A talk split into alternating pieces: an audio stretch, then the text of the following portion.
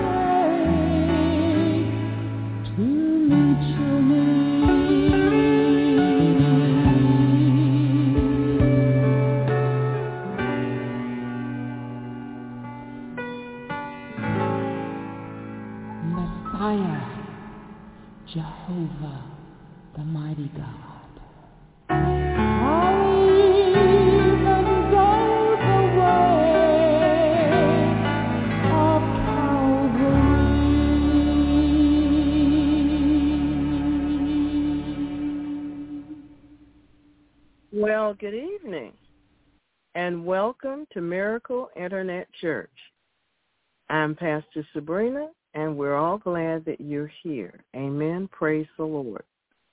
It's a wonderful opportunity in life to be able to have a church community that's as caring as this one is.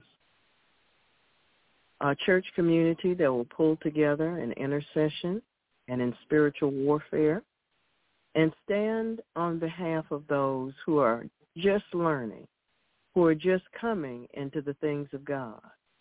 It's a good thing to have people who really want to love God's people and who really want to link arms together with the ministry and with Jesus Christ in loving those people. Amen. I am blessed and honored to have so many of you. Over the time that uh, I've been the pastor here, we've had many an opportunity to go to warfare for one another, and you've unselfishly given of yourselves to do just that. And I want to thank you for your contributions to the ministry, your prayers, your fastings, and all that you do to help this ministry be a success is not only appreciated by me, but it's appreciated before the throne of God. Amen. And so I wanted you to know that. And I want you to feel proud of what you have done. Amen. There are some who would not do this. It's something they think is too hard. It's something they don't think they want to do. But you see, you're either going to demonstrate your love for the body of Christ and for the kingdom of God and for this ministry while you're on the earth, or you're not going to have an opportunity to do it. You have one life here. You need to make it count. Amen. For the kingdom of God. That's the best thing to do. Amen. Amen. So I pray that all of you are having a very blessed week.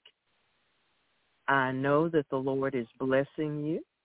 I know that uh, things are going well in the kingdom of God. And if things aren't going so well, perhaps you will learn something here at this ministry that will help you. Amen.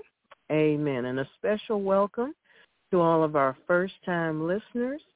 We are a Christian internet church, and we meet on the internet every Wednesday evening and every Friday evening at 6.30 p.m. Eastern Time in the United States of America. We meet at 6.30.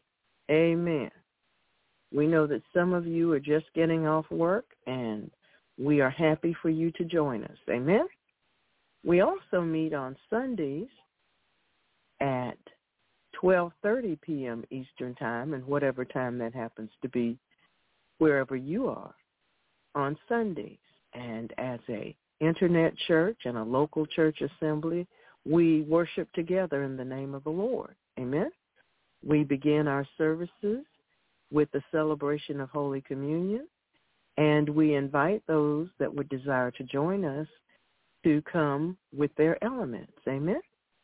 So we would like to invite you, if you're a first-time listener, to join us on Friday as well as on Sunday. Amen. God is in control in this ministry. Amen. And we want to thank him for leading us, for guiding us, for directing us, for strengthening us, for healing us, teaching us how to live before him. Amen. Amen. Praise the Lord. I know that there are a lot of things that you have heard here and learned here that you're not necessarily going to find elsewhere. Amen. You're not necessarily going to find it elsewhere. But God has provided a place for you to receive what you need. And we are all grateful. Amen. Amen. Praise the Lord. Heavenly Father, in the name of Jesus Christ, as we come before you today, we thank you for every member of Miracle Outreach Ministries. We ask you, Lord, to strengthen all of those who are weak in faith, all of those who have problems believing you, all of those that have tremendous issues in their lives that are hindrances to their faith, Father. We ask you to give them strength. We ask you to give them courage. We ask you to give them faith, Father, in the name of Jesus. We pray, Lord, that they will receive the grace that you're releasing to them, that they will come out of um, mindsets, belief systems that do not agree with the Word of God, and that they will begin to walk in the newness of life with you, that they'll be willing to lay down the old life to pick up the new life with you. We give you praise. We give you glory. We give you honor, Lord. And we trust you with our lives. In Jesus' name, we trust you with our lives. We thank you for the word of God. Thank you for the armor of God. We thank you for the grace of God that keeps us every day. We thank you, Lord, that no matter what crosses our path, what situation comes, you have a solution for us, and your protection is here for us. We thank you, Lord, that as we commit ourselves to you, you open up new areas of endeavor in our lives. We don't have stagnant lives. We are growing. And as we're growing, we're overcoming difficulties and meeting challenges with the Word of God. We thank you, Lord, as you guide us through some of the more challenging areas of our lives, Lord, that we will learn to see you as you truly are, for the wonderful God who loves us all, and the Savior and Lord who gave himself for us. We give you praise, Lord. We give you glory. We want to thank you for the wall of fire with your glory in the very midst. We want to thank you for the warring, linking angels that surround us, your praising angels, your ministering spirits, the blood of Jesus, the word of God, the armor of God. We thank you, Lord. We thank you and we give you praise for what you are doing in our lives as we learn to mature in our faith as we learn to take a stand for what we believe and what we need. We thank you, Lord, and we give you praise in the name of Jesus Christ. So, Father, we have decided that we're not going to succumb to fear, nor are we going to yield ourselves to depression and despair and hopelessness because there is hope in you. You're the God of hope. So, Father, when we decide to do things that are contrary to what your word says, we thank you for the convicting power of the Holy Spirit being active in our lives. We thank you, Lord, that as you speak to the hearts and minds of your children, Lord, that they will understand that sin is not something to be liberally engaged in. That we are called to repent, to turn away from our sin and go and sin no more. We have decided, Lord, that we do not want to continue to obey the demons that speak into our minds. So many of us are continuing to do our binding and loosing from our most recent facts. I thank you for the wisdom of those persons, Lord, to continue to do so in Jesus' name. I thank you, Lord, that they are learning that they can overcome by the blood of the Lamb and by the word of their testimony and love not their own lives, that old flesh life, unto its death. We give you praise, Lord. We give you glory. We thank you, Lord, for helping our eyes to open so we can see what we were not seeing before. We can see now when we read a passage where we were missing you and we were not obeying the word of God. We can see that now. And as we grow, we will see even more. We thank you, Lord, that we won't uh, relinquish what we've learned thus far, but that we will continue in growth. We thank you, Lord, for every place that we've grown into all the ground that we've taken back from the enemy in our lives. Teach us to continue, Father, and to never give up in Jesus' name. We thank you for strength. We thank you for power. We thank you for grace. And we thank you for mercy in Jesus' name. And Father, in the name of Jesus Christ, from our position seated in heavenly places in Christ Jesus, we bind Satan, the strong man, all of his evil angels, evil spirits, all demonic agents, all of his underlings, timings, maneuvers, tactics, devices, plans, orders, and we cancel all demonic assignments and satanic agendas against the righteous. We take the authority from Satan in Jesus' name. We bind every form of godliness which denies the power of Jesus Christ. We come into agreement with the Father, Jesus Christ, and the Holy Spirit. And we come out of agreement with Satan, his agents, and his powers in Jesus' name. We close and seal all portals, all channels, all open doors of access to the enemy. We pull down all demonic thrones. We bind the wicked principalities, powers, rulers of darkness, and all spiritual wickedness in high places. Hallelujah. We release the all-consuming fire of God on every ley line, silver cord, and garland. We bind the demons and workers of darkness in the heavenlies, in the bush, and in the deep.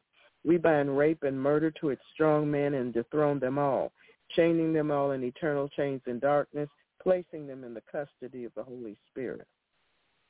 We bind the sources of all witchcraft attacks, and we return the attacks onto the heads of the devils that bring them to cling to them for eternity.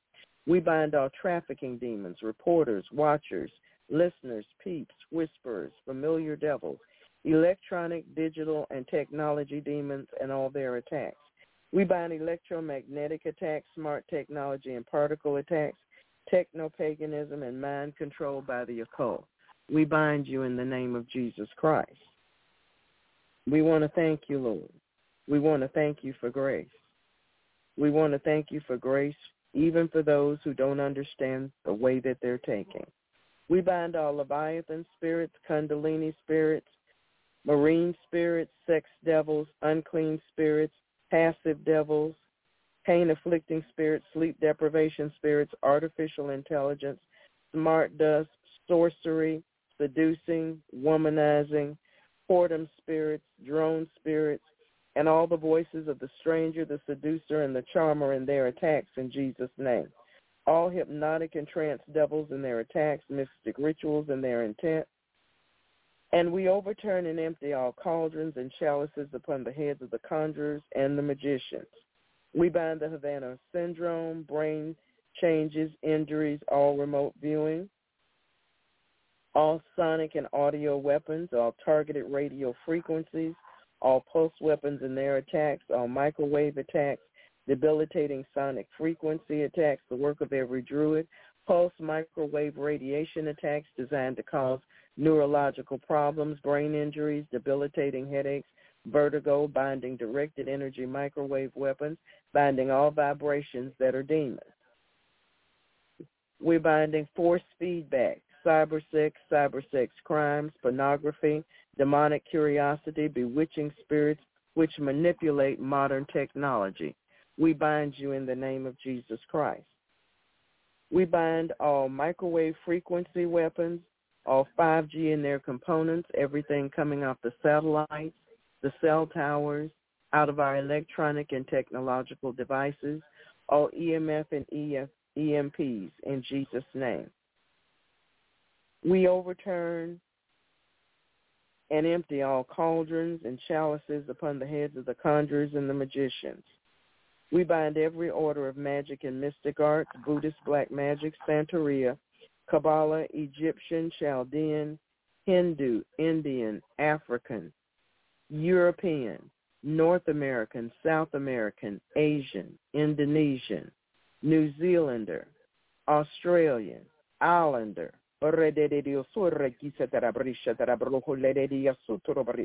tribal groups, indigenous groups, Philippine, Korean, Chinese, Russian,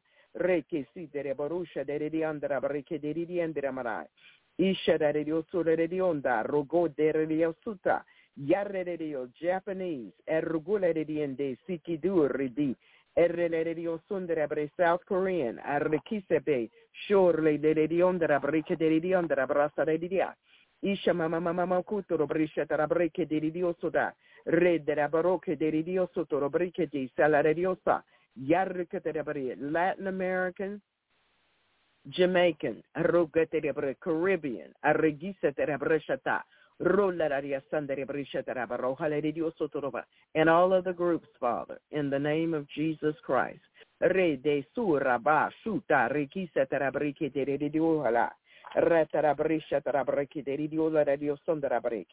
All black and white magic worldwide. We bind it in the name of Jesus Christ. We bind all Morgellons attacks and return every attack to the senders. We bind the culture of corruption worldwide. We bind all free-flying devils, all evil spirits which take animal forms. Amen. All shape-shifting spirits, each demon responsible for the dominion of sin in our culture.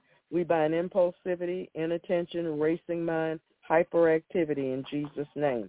We bind the prince of the power of the air and we return his powers to Jesus Christ. We bind the power of the dog and every abomination that has been committed. We bind the Lord of the flies and his agents, and we place them under the feet of the Lord Jesus. We bind the Mandela effect and all satanic ritual abuse devils and satanic worship witchcraft dedications. We bind in Jesus' name. We bind all formations of bullflies and demonic insects. We bind all spiders and their webs, trapping them in their own webs. We bind the transference of evil spirits, spirits of infirmity, supplanting the gods of the people of the land, the gods of the groves, and every spirit that exalts logic, science, human reasoning, demonic knowledge against the knowledge of God and makes man wise in his own eyes. We bind you in the name of Jesus Christ.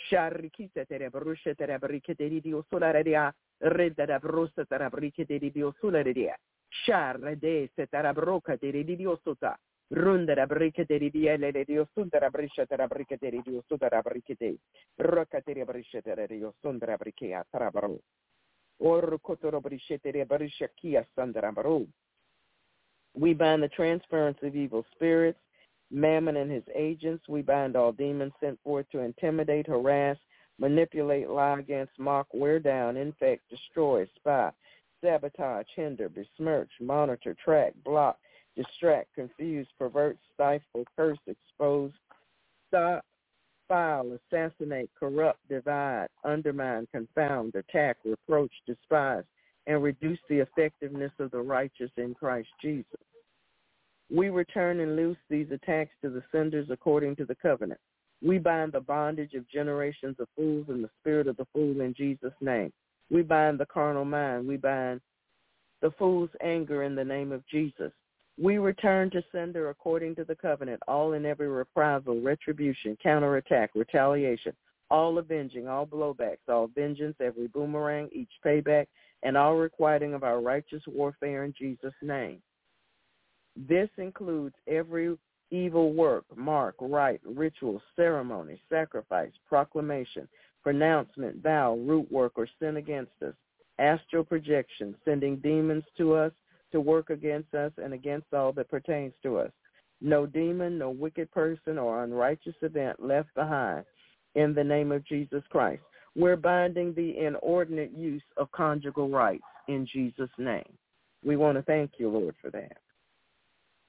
We bind all vampire spirits, voodoo, hoodoo, ancient arts, mystic rituals, devils attending the New World Order, New Age movement, and the Great Reset. We bind make make believe fantasy, fables, la la land, enchantments, false religions, numerology, horoscopes, the spirits and works of the oppressors, the spirit and the children of disobedience, martial arts, yoga, transcendental meditation, Antichrist ideologies and doctrines, Ahab and Jezebelic spirits, and practice. We bind lewdness, perversions, the outworking of vain deceit, death spirits, spirits of destruction, chaos, and mayhem, oppression, depression, anarchy, premonition, clairvoyance, ESP, telepathy, psychokinesis, out-of-body experiences, reincarnation, haunting, poltergeist, astral travel, psychic healing, demonic meditation, spirit guides, and defilement by wizards.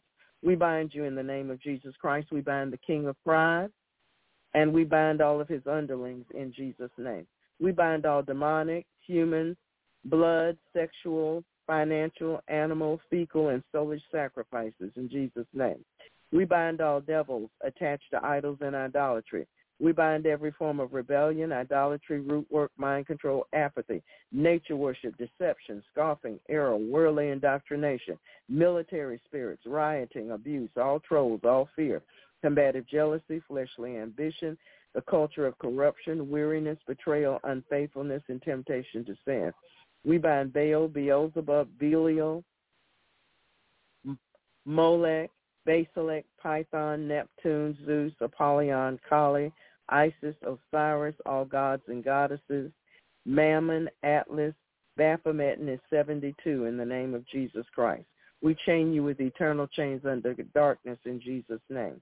We undo the works of all demonic weapons, fireballs, poisons, voodoo pins and dolls, hot and cold spots, prompters, codes, triggers, charms, tumors, designs, and we return their afflictions to the worker of witchcraft and their pagan sources.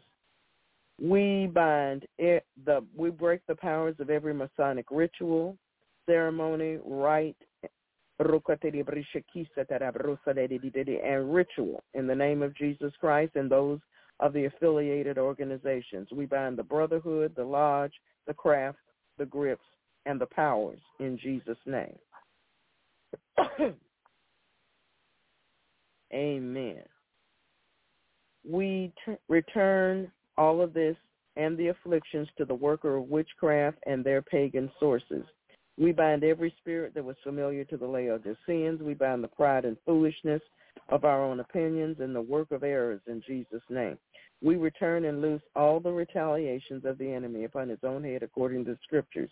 We bind all traditions and customs rooted in sin.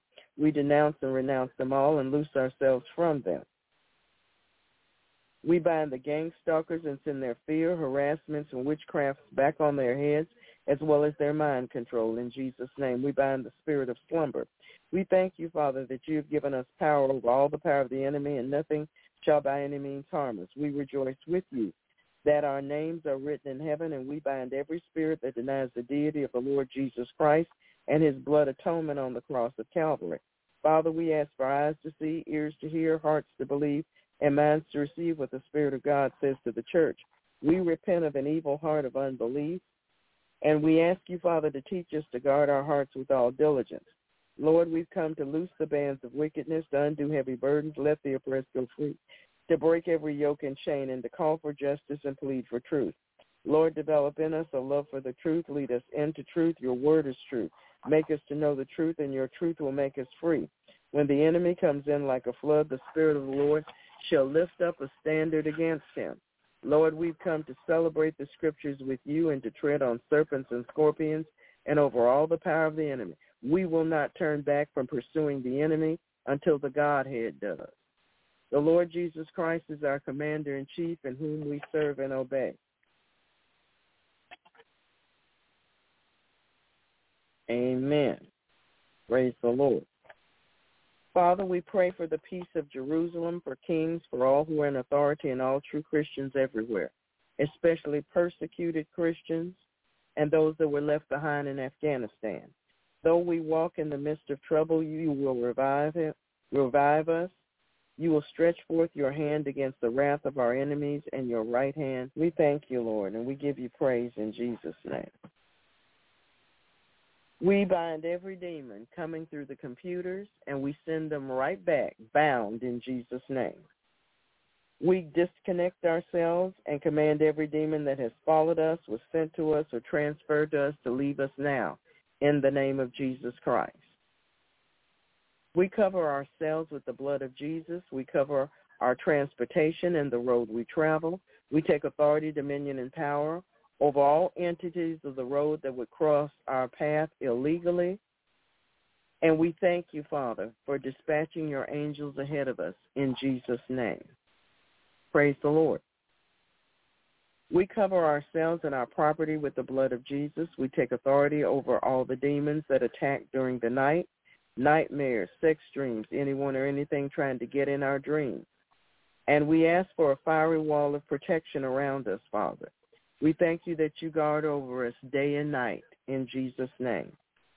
We pull out all fiery darts, pins, needles, spears, voodoo, and anything else sent to us by the enemy in Jesus' name. We cut and destroy all ungodly silver cords and ley, not, lines, ungodly soul ties, attachments, covenants, agreements, garlands, vows, pledges, pacts, leagues, and all of the forms of agreement with the demonic realm. We tear down and destroy walls of protection around all witches, warlocks, wizards, Satanists, globalists, nanobots, shamans, sorcerers, divinators, and such.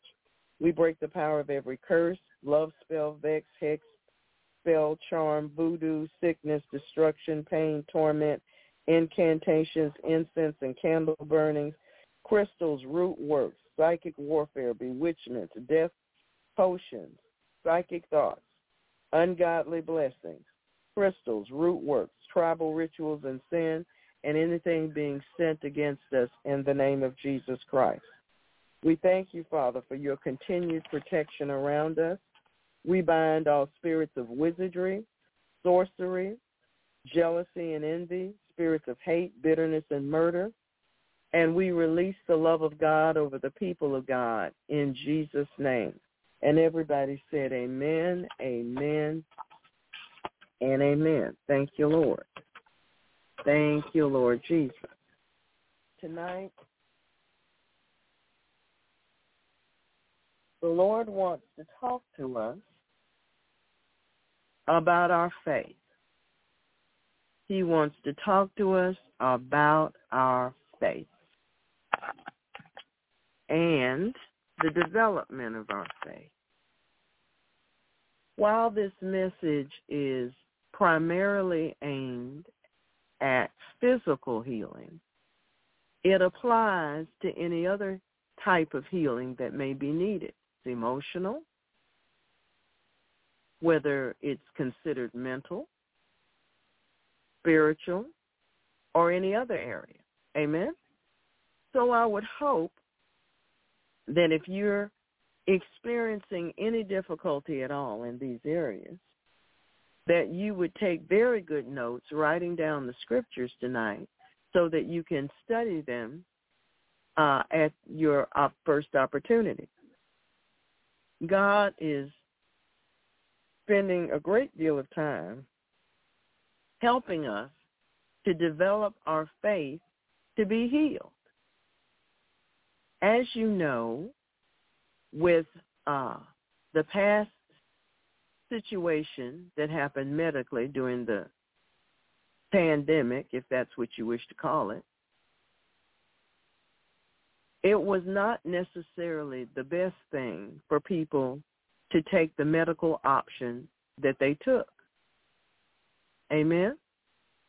It's important to be able to believe God to heal your body. It's very important. You don't know what lies ahead in the future. And while your body might be fine right now, you don't know what's coming. None of us do exactly, but we know it's not good. So I want to encourage you that if you have any fear in your life, to get rid of it. Get rid of your fear. Get rid of your unbelief. Because in the future, you're going to need to be able to believe God to heal you, regardless of what kind of healing it is. And you say, well, I believe God will heal me. Mm-hmm. Well, when you find out, it's when you're faced with a circumstance, with a situation.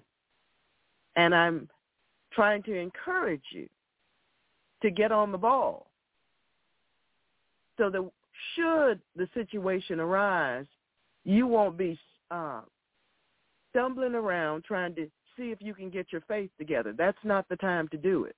The time to do it is now. The time to grow in faith in this area is right now, before you are faced with a situation, because the situation might be critical. That's not the time to try to build your faith. You should have already done that by then.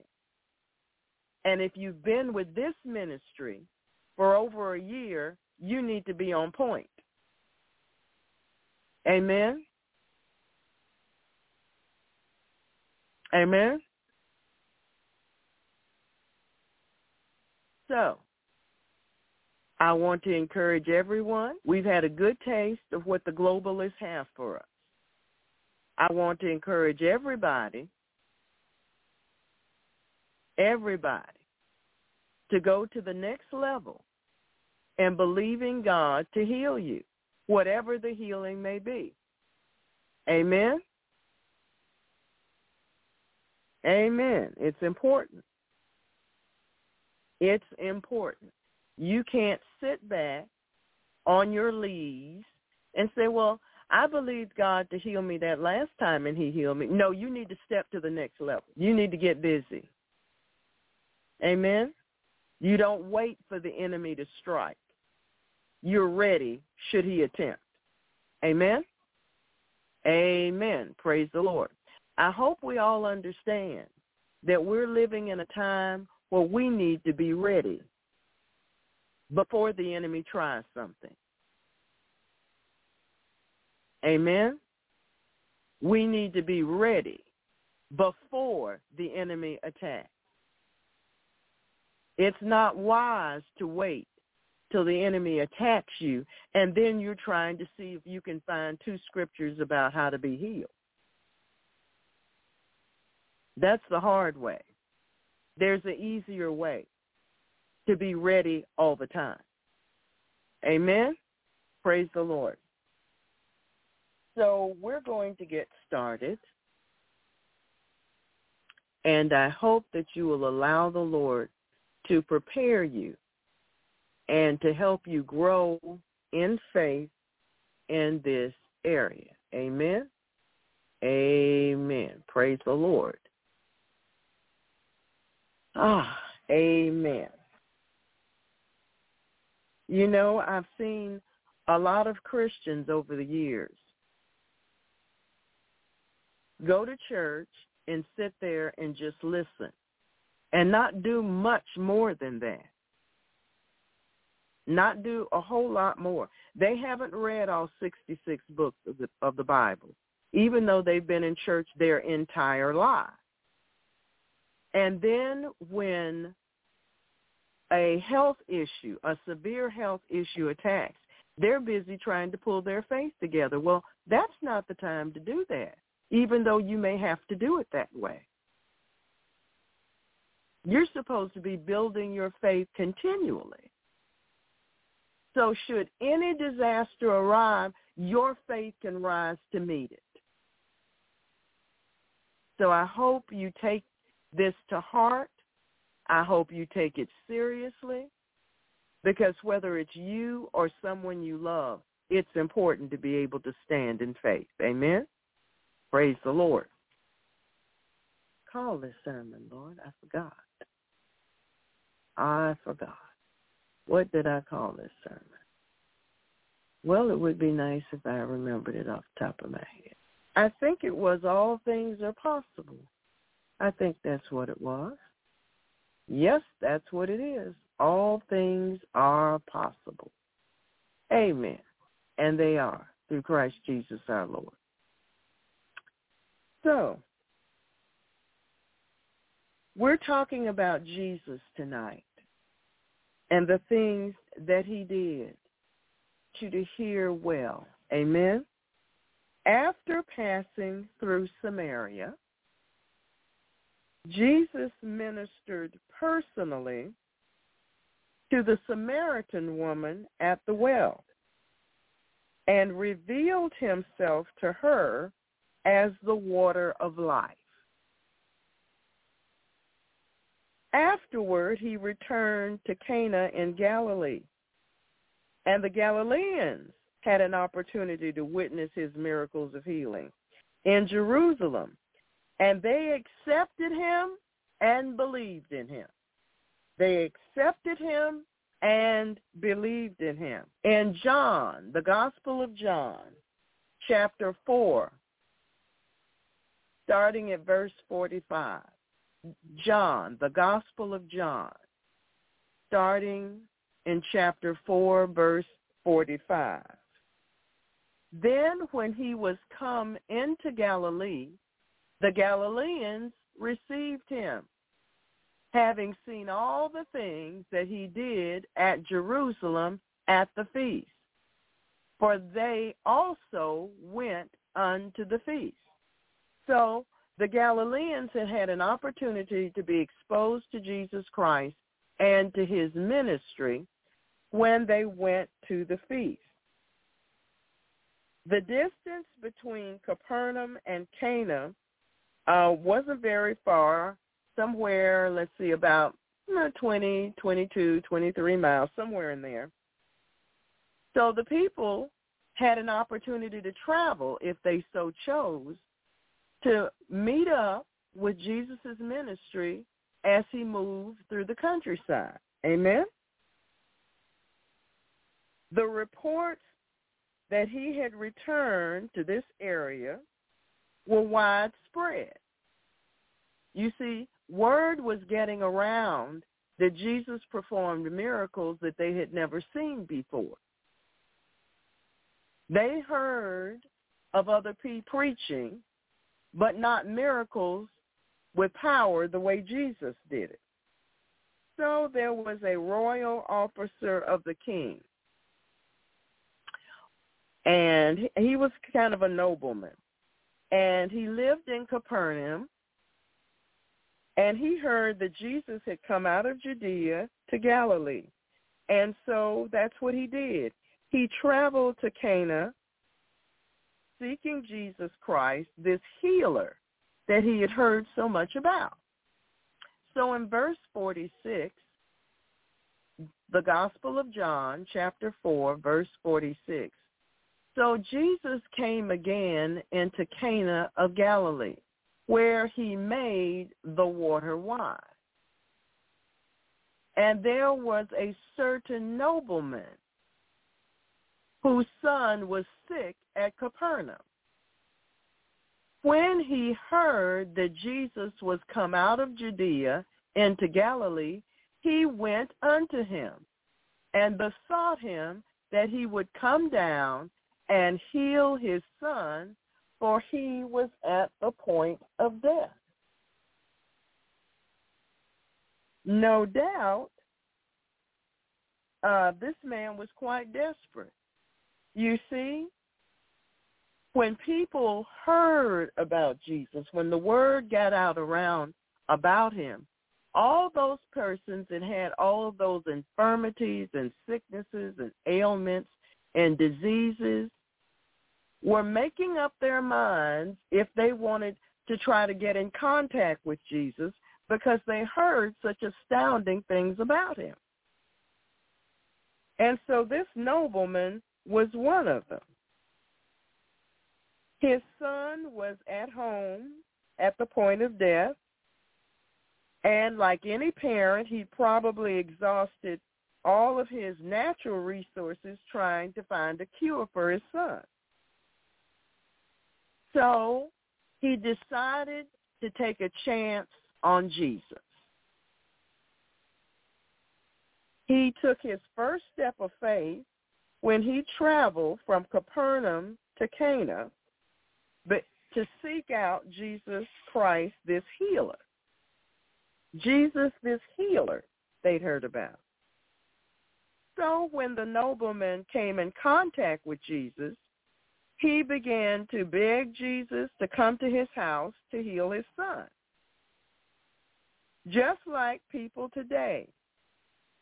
In his own self, he placed limitations upon Jesus's. He believed it was necessary for Jesus to personally come to his house and to lay his hand upon his son before he could be healed. He thought there was one way to get it done. And that was probably due to the fact that he had heard of Jesus placing his hands on people to heal them. So he thought that this was the way it was done. There are people who think that there are certain ways that God has to heal a person. So without realizing it, they place limitations on the power of God. Because in their minds, they think it has to go this way and no other way. Amen? That's how it is with human beings. Now, this was is is not the same as the centurion's faith. The centurion had a different kind of faith. The centurion that we've read about, the Roman centurion, saw Jesus as he was, one having supreme power and authority from God over sicknesses and diseases. So when the Roman centurion came to Jesus on behalf of his servant and presented the case, Jesus said, I will come and heal him. You see, Jesus dealt with each person individually. The centurion had had gone had grown to the point he had believed to the place that he had removed the limitations off of Jesus Christ to the point that he had determined that it wasn't necessary for Jesus to come to his house to heal the servant. You see, the nobleman with the son at home was at one level of faith. The Roman centurion was at a different level of faith. There were limitations with the nobleman who had his son at home. There were none with the Roman centurion. He was at a different level of faith.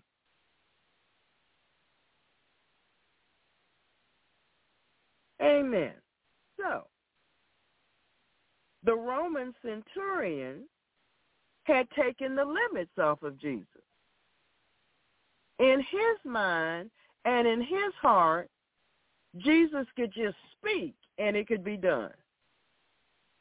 He didn't have to come see him. He didn't have to lay hands on him. He didn't have to send his disciples to lay hands on him. He could just speak and it would be done. So, he believed that all Jesus had to do was speak the word and his paralyzed servant lying in a bed would be healed. He said that. He said so much in Matthew 8, 8. Matthew chapter 8, verse 8. He said as much. The centurion answered and said, Lord, I am not worthy that thou shouldest come under my roof. But speak the word only, and my servant shall be healed. Speak the word only, and my servant shall be healed.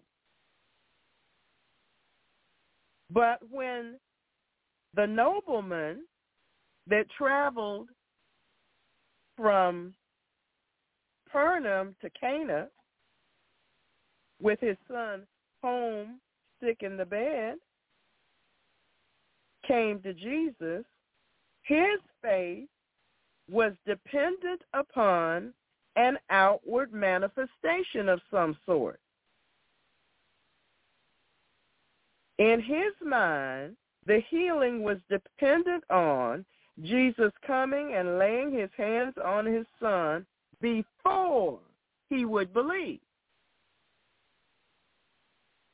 Jesus was not unwilling to heal the nobleman's son, but he wanted to increase the level of his faith. He wanted to increase the level of his faith. That means taking the limitations of the carnal mind away, which hinders the move of God. Jesus wanted to increase this man's level of faith. What's that mean? Taking the limitations of the carnal mind away, which hinders the move of God. Carnal mind, the scripture says, is at war with God. The carnal natural mind fights against God. So when you're in the flesh, you can't do what you would do if you were in the spirit instead.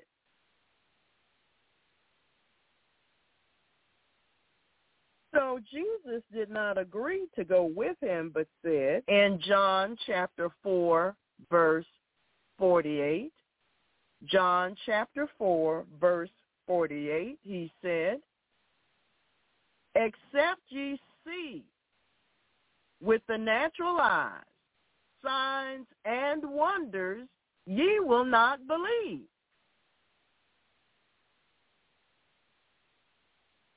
Except ye see signs and wonders, ye will not believe.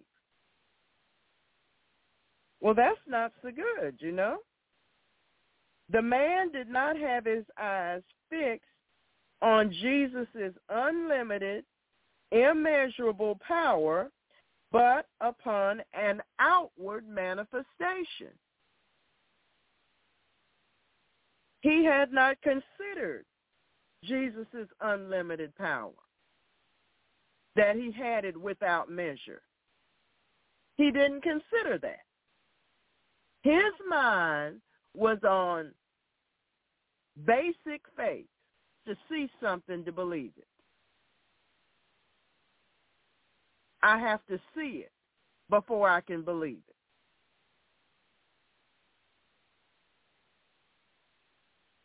But Jesus required more of this man.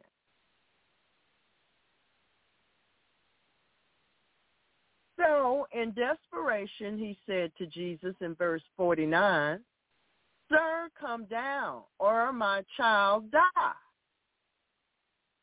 In other words, if you don't come to my house and put your hands on my son, he's going to die. This is where the man was. So Jesus says to him in verse 50, he didn't go with him to his house because he required the man to act in faith upon his word. Jesus put a requirement there. He required the man to move from one level of faith to the next level of faith. It was a requirement placed on the man to receive the miracle. He had to move from one level of faith to the next level of faith.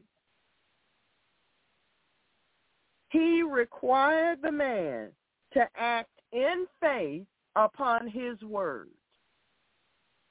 Told the man in verse 50, John chapter 4, verse 50, Jesus saith unto him, Go thy way, thy son liveth. And the man believed the word that Jesus had spoken unto him, and he went his way. He didn't go back to, oh, but if you don't come, he's going to die. And that's what a lot of you have done. That's what a lot of you have done. The word comes to you and it's quickened the Holy Spirit to you. But what do you do? Roll right back into unbelief.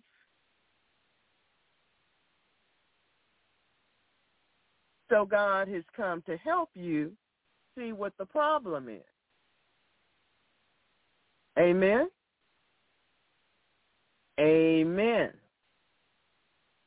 So you see, without any outward sign or any manifestation of any kind, Jesus didn't wave his hand. He didn't give him a pill. He didn't send him to go dip in the Jordan. None of that. Not for this man.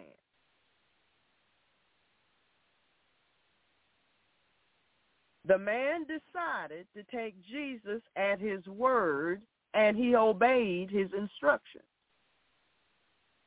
Think they don't have to add obedience to this, but you do. As Mary said at the wedding at Cana of Galilee, what he said to you, do it. The word of God had gone out. Yet this man, this nobleman, chose to believe, and so he went on his way. He trusted. He trusted the words Jesus Christ had spoken to him would be fulfilled. So we see in verse 50 that the man went on his way. You see, saints, as we act in faith upon God's word, his power is released to us. We need power to overcome, but sometimes there is a step or there are steps of faith that we must that we must experience.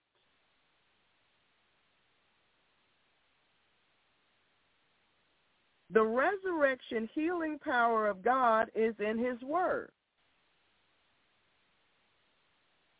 It is not limited or bound by the forces of nature or dependent upon any other source for its fulfillment. Amen? Jesus Christ spoke the word, and the moment he spoke, it was done. The nobleman decided to act in faith upon the word spoken by Jesus Christ, and as he believed, as he moved into faith, into believing, active believing, active believing. He was headed back home. He was moving in active believing. It was done unto him as Jesus Christ had promised. So in verse 51, John chapter 4, verse 51, and as he was now going down, his servants met him and told him, saying, Thy son liveth. Then inquired he of them the hour when he began to amend. And they said unto him, Hour, the fever left him. So the father knew that it was at the same hour in the which Jesus said unto him, Thy son liveth, and himself believed, and his whole house.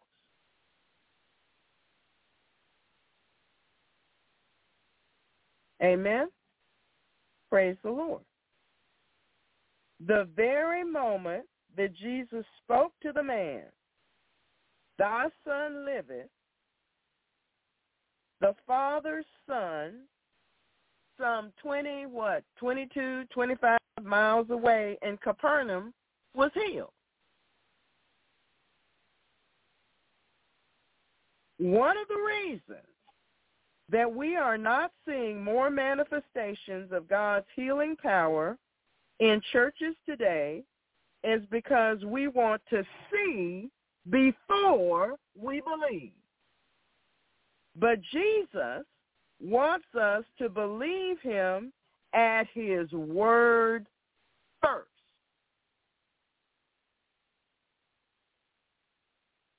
God's divine healing power is released in response to our faith. Because without faith, it is impossible to please him. And he that cometh to God must believe that he is indeed God and that he is a rewarder of those that diligently seek him. That your seeking God is not in vain.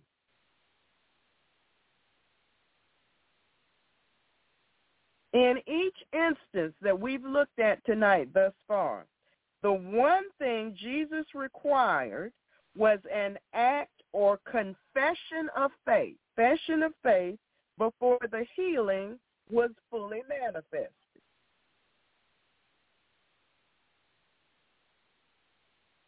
In Matthew chapter 9, verse 6, Matthew chapter 9, verse 6, Jesus said to the man sick of the palsy, Arise, take up thy bed and go unto thine house. And he did. He commanded the impotent man at the pool of Bethesda in John chapter 5 verse 8. John chapter 5 verse 8. Jesus said unto him, Rise, take up thy bed and walk. Jesus said to the man with the withered hand in Matthew chapter 12 verse 13. Matthew chapter 12 verse 13. Jesus said to him, Stretch forth thine hand. And he stretched it forth, and it was restored whole, like as the other. When the people came to Jairus and told him his daughter was dead, Jesus said to him then, Fear not, believe only, and she shall be made whole. Luke chapter 8, verse 50. Luke chapter 8, verse 50. When Jesus heard them telling Jairus that his daughter was dead, he spoke to Jairus and said, fear not. The fear has got to go. Somebody needs to highlight that. Fear not, believe only. Somebody needs to get their highlighter out. Fear not, believe only has got to go. The Lord has given us many messages on getting rid of the fear. But saints, nobody can do it for you.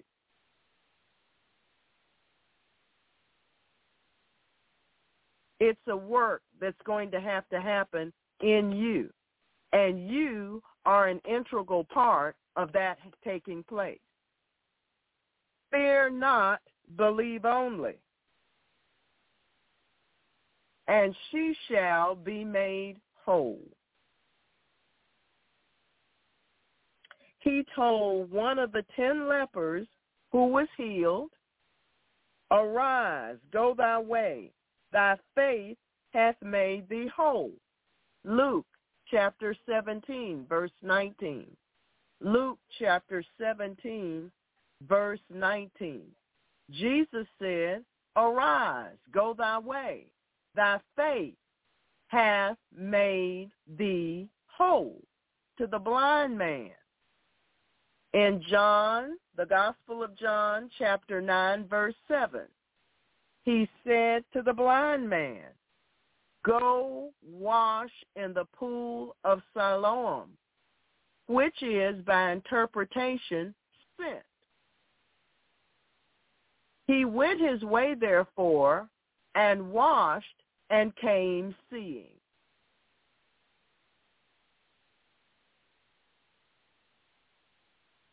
See their healing. It was necessary for those who came to Jesus to act upon the words that Jesus spoke to them. They couldn't just sit back and be passive. They had to get going and do something. This is a doing faith. Faith without works is dead.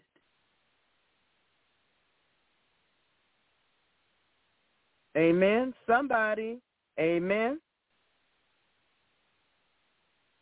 Knowing God's miracle working power is in his word, we must simply believe it and act on it. This is one of the most important keys receiving healing. Knowing it is God's will to heal us, we must believe and act in faith on his word. Amen. Psalm 107 verse 20. Psalm 107 verse 20. He sent his word and healed them. It didn't say he sent his disciples. He sent his word and healed them and delivered them from their destructions. Some of us have some destructions in our lives. We need to be delivered. But you've got to believe the word. God has spoken to us and told us about some of the destructive things that we say out of our mind that undermines our faith. And some of us have still not applied that message to our everyday life. We're still walking around blabbing unbelief instead of speaking the word in faith. When will we learn? We must not allow ourselves to be hindered by unbelief or doubt the promises of God. Jesus told the centurion, as thou hast believed, so be it done unto thee. Our faith must grab hold of the things which to our human understanding appear to be impossible. We must reach out in faith based upon the authority of the Word of God and believe and receive divine healing. Amen. Believe and receive divine healing. What was that, Lord?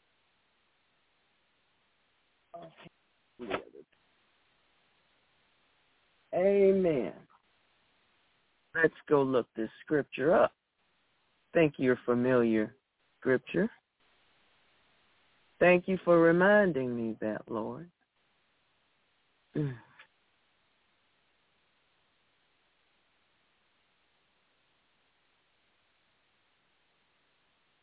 Amen. So on the fast, we were supposed to have our minds on Luke chapter 4, verse 4, and Matthew chapter 4, verse 4. I'm in Luke right now. And Jesus answered him, saying, It is written that man shall not live by bread alone. No, but by every word of God. You can't live by natural sustenance only. At some point, you've got to live by every word of God. You see, you must choose to do it. No one can do that for you. Amen. The healing power of God has never weakened or diminished. Jesus Christ planned for the church to be the healing center of the world where people can bring the blind, deaf, dumb, lame, the diseased to be healed. Before he ascended back into heaven, he commissioned the disciples to wait in Jerusalem until they were endued with power from on high. Luke chapter 24, verse 49. Luke chapter 24, verse 49. And behold, I send the promise of my Father upon you. But tarry ye in the city of Jerusalem until ye be endued with power from on high. So on the day of Pentecost, they received the Holy Spirit. The same power came upon Jesus to heal the sick. Amen. It is the will of the Lord, the will of the Godhead, even today, that those who are crippled can get up out of their wheelchairs and walk, that those who are deaf can hear, that those who are blind, their eyes can be opened, and that every manner of sickness and disease should be healed. Amen. One of the primary reasons that we have not seen greater manifestations of God's healing power flowing in the church as God has planned is because of unbelief. Amen. Unbelief and fear. Fear and unbelief. Unbelief and fear. And fear and unbelief. Today is full of unbelief. And where do you suppose that unbelief can be found? In the saints.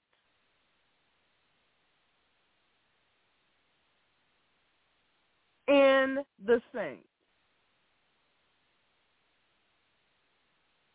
Many no longer even bother to pray for the sick in their church. We have ministers in churches, not this one, who stand behind the pulpit and say that God no longer heals. And I don't know if some of you have ever been in one of those churches, but at least you left. Praise the Lord. As the body of Christ and as a saint, we must have a fresh revelation of Jesus Christ, our healer, so that all fear and every unbelief will be cast out. You got to stop holding on to your fear and your unbelief. That's right. You've got to stop holding on to your fear and your unbelief. You can't be clutching it like a child clutches their little blanket.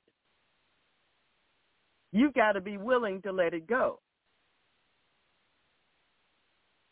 It can't be your best friend anymore. As we know through the scriptures, Jesus did not do many mighty works in his own country because of their unbelief.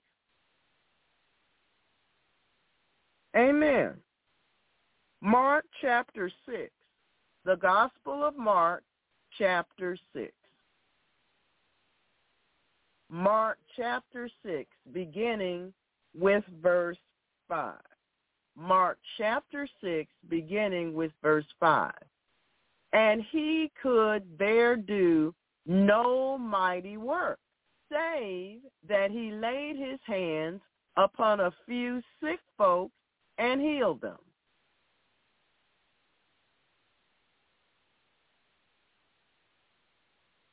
And he marveled because of their unbelief. And he went round about the villages teaching own area where he was from. And they were steeped in unbelief. Steeped in unbelief. The fact that they went to synagogue every week didn't matter one bit. They were steeped in unbelief. In the church today, we have limited the manifestation of God's divine healing power through unbelief. You know, I can still remember when many of the major healing ministries that God sent into this country had all their healing meetings in tents because they were not welcome in the churches. Carried the healing message all over this nation in tents and on the foreign field in tents. Why? Because the mainstream church would not receive them.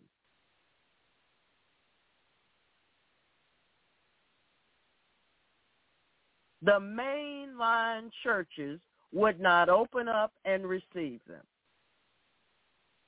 We had, uh, when Pastor Pat was still with us, a brother to come and to minister healing. But the large churches, the large mainstream churches would not open up to him.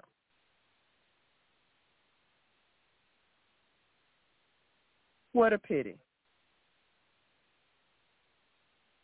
We have hindered the healing power of God being released to us and through us to heal the sick that's all around us, full of Christians who are bound by all types of sickness and disease, who die every year with cancer, who are suffering and dying, and through our unbelief, we have stopped the flow of his divine healing power.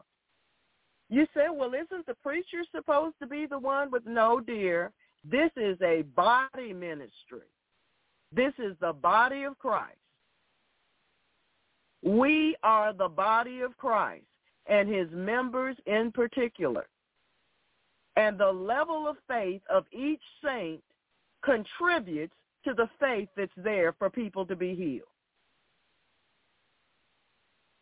all of those with doubt, fear, and unbelief, and that's all they've got, they're det- they're pulling away. They're detracting.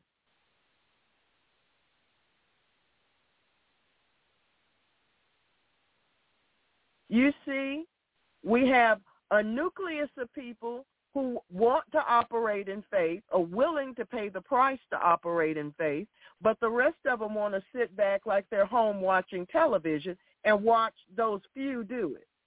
But that's not what God wants. He wants all of us to be in faith together. He wants all of us to be in faith together.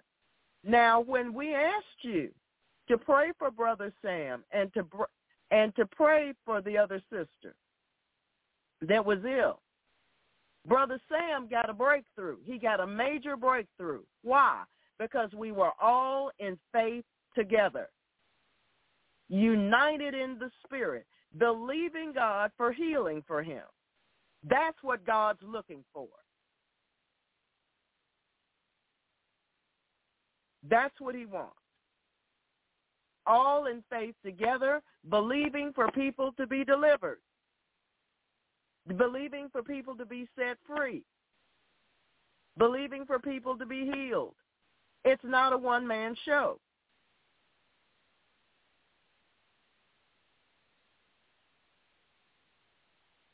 Amen. Praise the Lord. You have to bring your part. To bring your part. Remember, we went through all of those sermons that the Lord explained to us about every part being joined to the other part, supplying what each joint needed. The body of Christ working together for a habitation of the Spirit of God. He wants the body to work together. He wants the body, each person, to be filled with faith. Amen.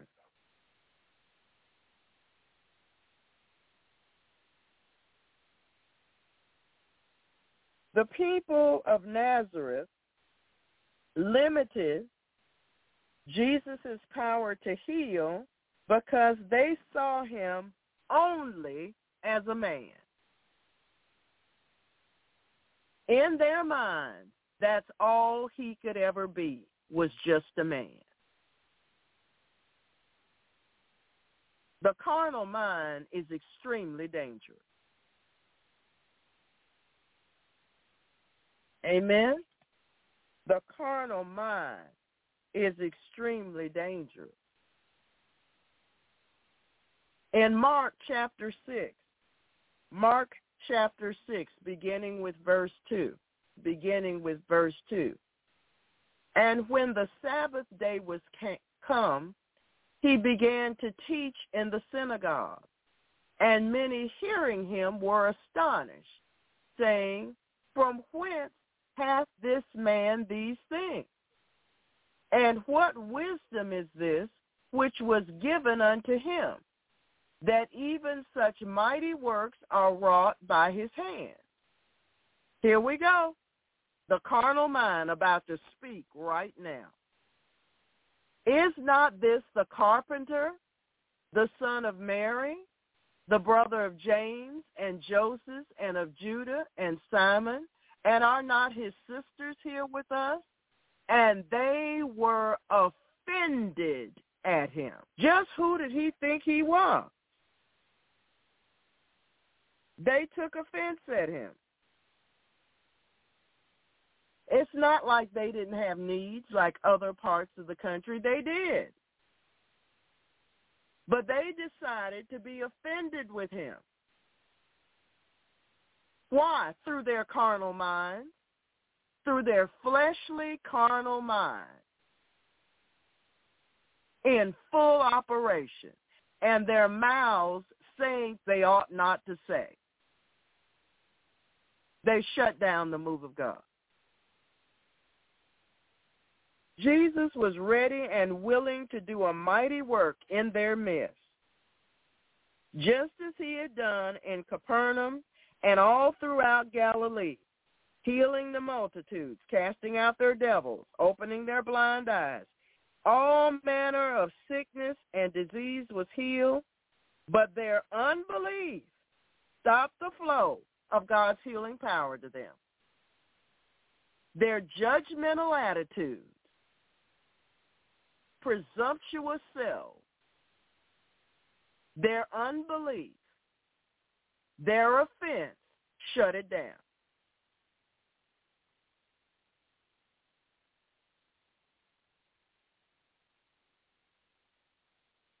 Jesus must have really been grieved in his spirit. I know I would have been as he looked at the people from his own area that had problems, especially in their bodies, knowing that he was sent there to heal them, but couldn't do it because they were gushing over with unbelief and offense.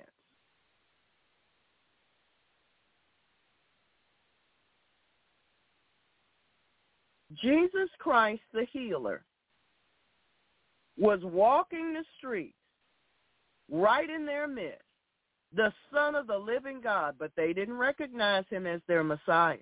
No, I'm going to tell you why. They pigeonholed him. They looked at him and they underestimated him. They couldn't accept that he was more than how they saw him, that there was more to him than what they really knew about. So they pigeonholed him. And so their faith, if they had any at all, couldn't work.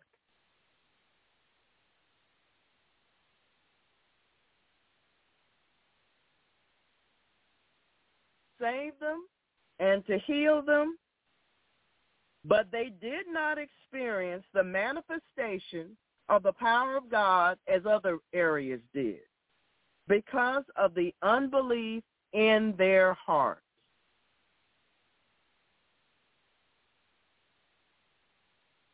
You know, saints, God is ready for us to get our eyes off of people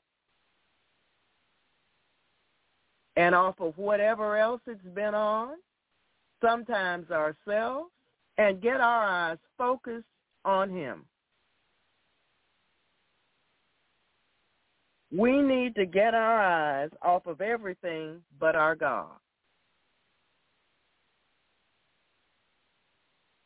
Within the body of Christ today, we're not experiencing this flow of God's power because we've limited him with our unbelief and the man-made doctrines that are in some churches.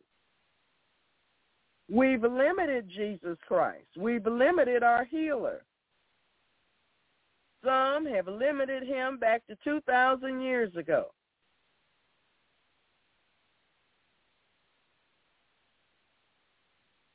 We don't doubt that he had the power and the, to heal the sick way back then in Bible days. But many Christians doubt that Jesus heals or that it is his will to heal today. I hope you're not one of them. They believe the gifts of healing were released through the Holy Spirit only to the early church and nobody else can do anything because, of course, God's finished using people. I pray for them to mature. Through this level of unbelief, and you wouldn't believe how rampant it is, but it's still here. We've managed to quench the flow of the healing power that God intends to flow freely through the church. And many of us that are not on this particular fault have yet others.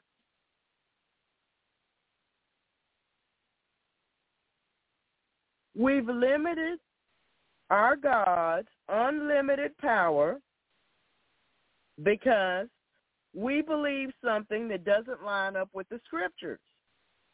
Nonetheless, the Bible says that Jesus Christ the same yesterday and today and forever.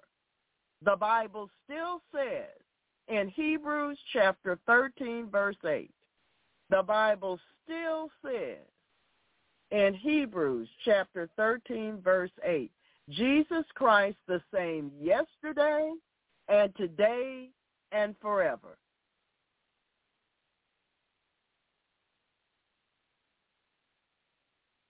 The Lord has, is in our midst wanting to release the flow of his divine power to those who not only are diseased, but even to those that are dying.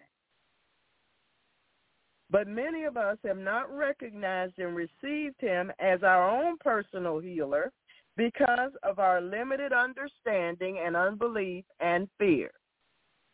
There are Christians today who have their eyes upon a person looking to a person to lay their hands on them to heal them. They see God's power working through certain individuals and they get their eyes on them instead of keeping their eyes on Jesus. It's time for us to grow up. It's time to get our eyes off of people and get them back on Jesus Christ, our healer, who's ready to heal everyone who will come to him in faith believing. In the heart of many Christians today worldwide, there's still a struggle going on. Many do not doubt or question that Jesus has the power to heal, but they struggle believing that he will heal them.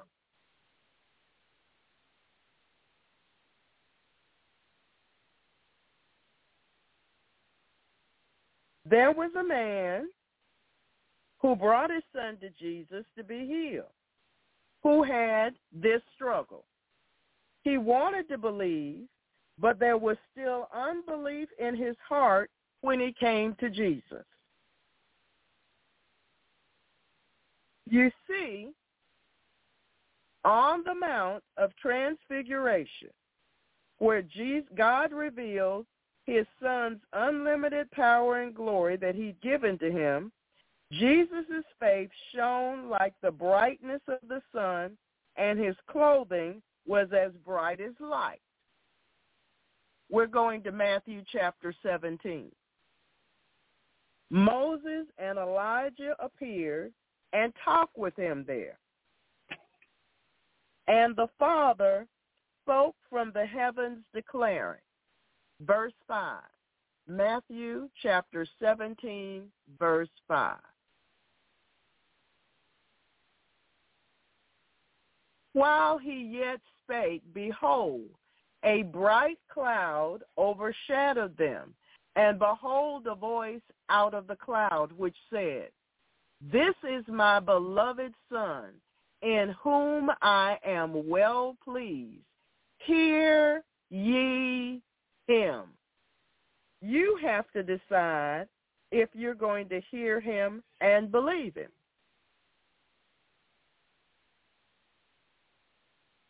We can't come and activate your believer.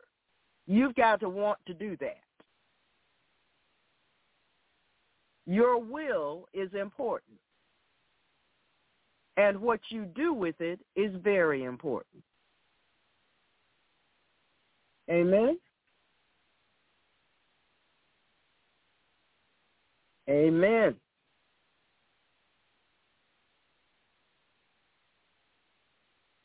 So after that wonderful experience with Mo- Moses and Elijah and his father speaking out of the cloud, Jesus came down from the mountain and headed for Capernaum again. Came down, there was a lot of people who had followed him that were waiting for him.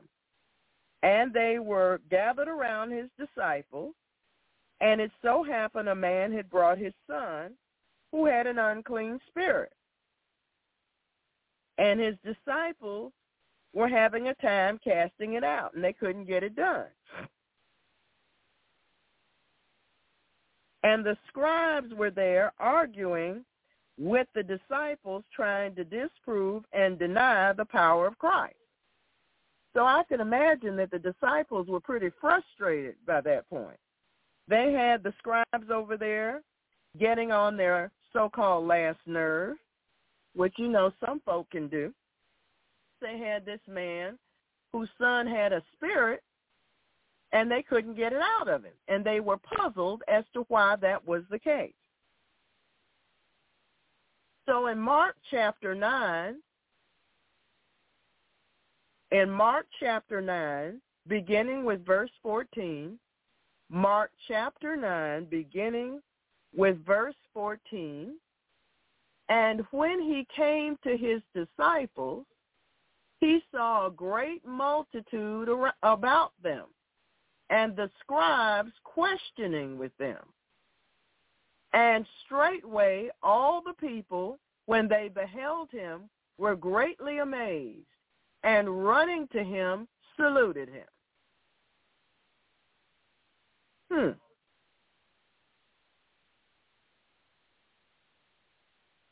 So Jesus asked in the next verse, Mark chapter 9, verse 16, he asked the scribe, what question ye with them?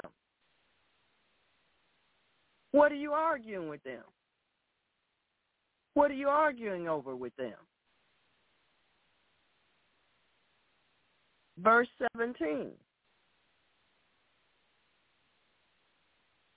The man who had brought his demon-possessed boy to be healed said, Master, I have brought unto thee my son, which hath a dumb spirit, and wheresoever he taketh him, he teareth him, and he foameth and gnasheth with his teeth, and pineth away. And I spake to thy disciples that they should cast him out, and they could not.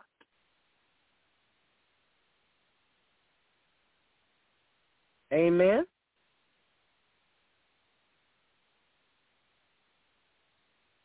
They were not able to do it. And Jesus looked at the multitude and rebuked their unbelief. Jesus looked at the multitude.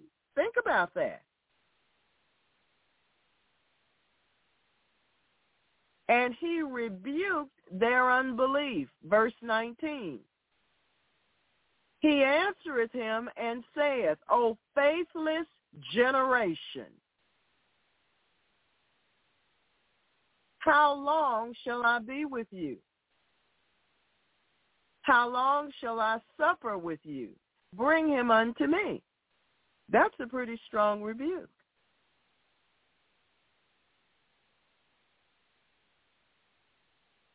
So Jesus is saying, where is where is the faith? Where's the faith here? Amen. When you come to church, when you come up on Miracle Internet Church, all you're supposed to do is sit there and munch on potato chips and listen. I've got news for you. You're supposed to give God your undivided attention. Amen.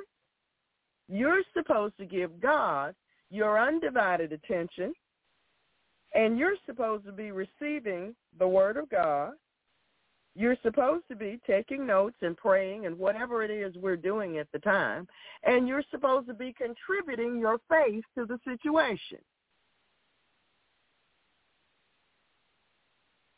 You know, it's funny. People can go to a basketball game or a football game or a hockey game or uh, any kind of sport activity, and they can put their enthusiasm and zeal all into it. But when they get to church somehow or other, one, they don't want to bring their brains. They don't want to bring their mind. They want to leave that someplace else.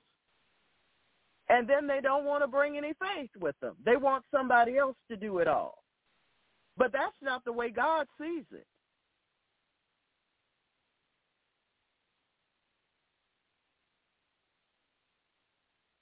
Amen. That's not the way God sees it. And so in Mark chapter 9, verse 21, Mark chapter 9, verse 21, he asked his father, how long is it ago since this came unto him? He said, of a child. And oftentimes it hath cast him into the fire and into the waters to destroy him. But if thou canst do anything, have compassion on us and help us. Hmm. Have compassion on us. You see, saints, it matters if you bring your faith to church.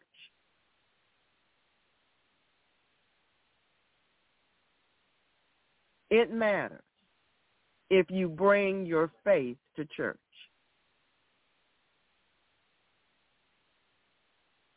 man, this father, just as the other fathers were, were desperate. His son was possessed with an unclean spirit that just took complete control of him from time to time. This spirit had tried to kill the boy, and it would throw him in probably very violent convulsions. The boy was in very much torment, and there was nothing his father could do for him in the natural. So out of pure desperation, he brought the boy to Jesus' disciples, but they were unable to cast it out. Now, here he is to us in Scripture, asking Jesus for help. What's a parent to do? So he asked Jesus for mercy and compassion to heal his son.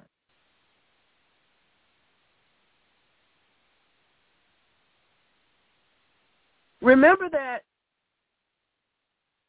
account that we went to at a previous sermon when the leper came to Jesus for healing. The lepers didn't have any doubts concerning Jesus' power to heal, but they had a question of whether or not it was his will. They said, if you're willing, you can. And Jesus said, I will, be thou clean. And immediately the leprosy departed from him. See, it's not a question if Jesus is willing to heal or if he has the power to heal whatever your situation may be. It is up to us whether or not we believe it. The man came to Jesus depending on Jesus' power to heal. But this healing was not dependent on Jesus' power or his willingness to heal. Mhm. The healing of this particular boy was dependent and pivoting on one thing, the father's ability to believe.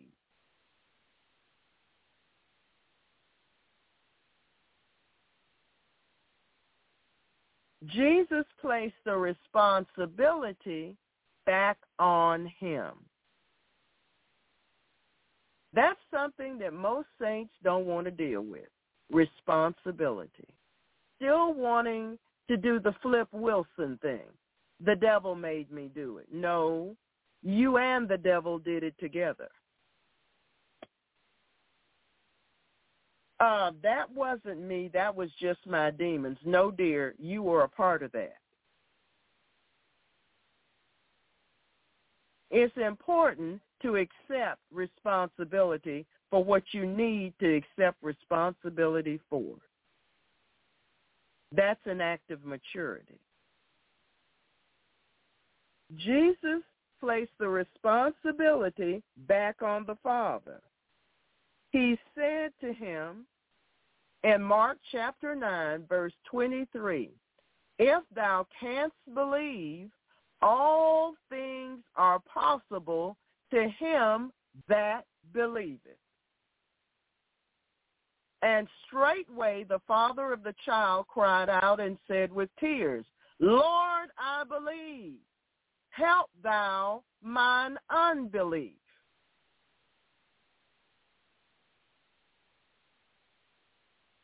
Jesus was saying to him, if you can believe, all things are possible. If you can believe, your son will be healed.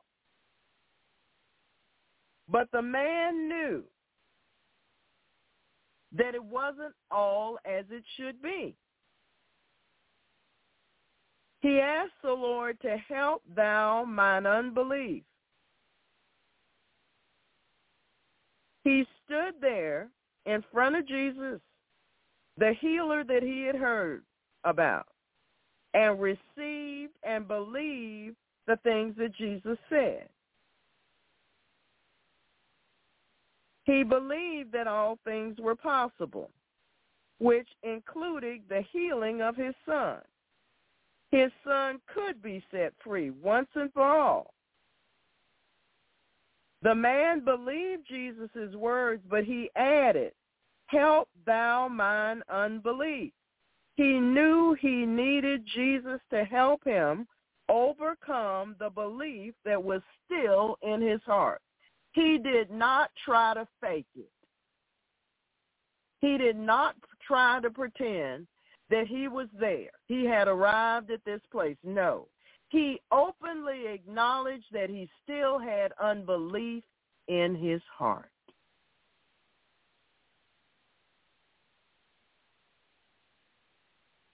There are people today who have faith and believe in Jesus Christ's power to heal them. but they are not convinced in their hearts that he will heal them. As a result, when they pray and ask Jesus to heal them, they are not praying in faith, and they do not receive their healing. It's not enough to pray and ask God for your healing. Prayer without faith is powerless.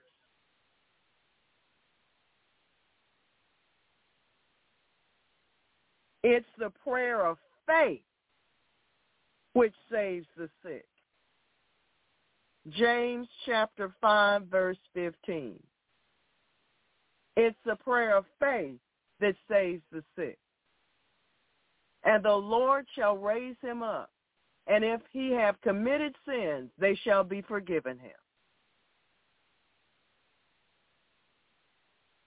Amen.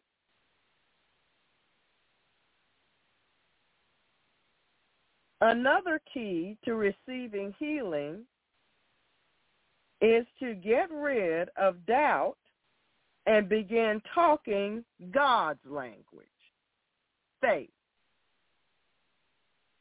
Unless we come to our God in simple childlike faith, believing that he will do exactly what he has promised, we will never receive anything from him. It's time we recognize our own unbelief and get rid of it. But without faith it is impossible to please him. For he that cometh to God must believe that he is, and that he is a rewarder of them that diligently seek him. When we come before Jesus Christ, our healer, we must believe he is a rewarder, that he will reward our faith and release his healing power into our bodies. We must come to him without doubt and without wavering. Amen? Without doubt and without wavering.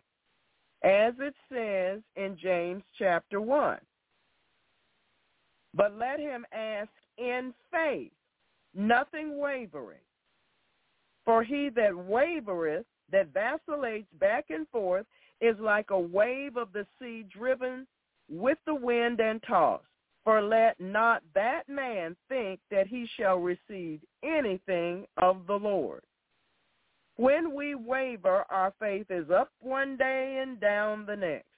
It depends on how we feel, according to our circumstances, or according to the symptoms of the disease, or the physical condition of our bodies.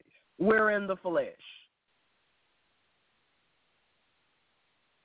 Regardless of what we feel, regardless of the doctor's report, regardless of the pain or symptoms that we may feel in our bodies, we, when we pray, we must believe that Jesus will heal us and we must receive our healing by faith.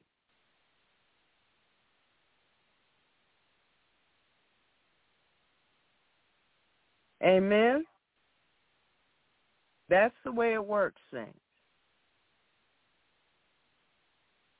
Faith receives healing even when there is no conscious change in the body or in the symptoms.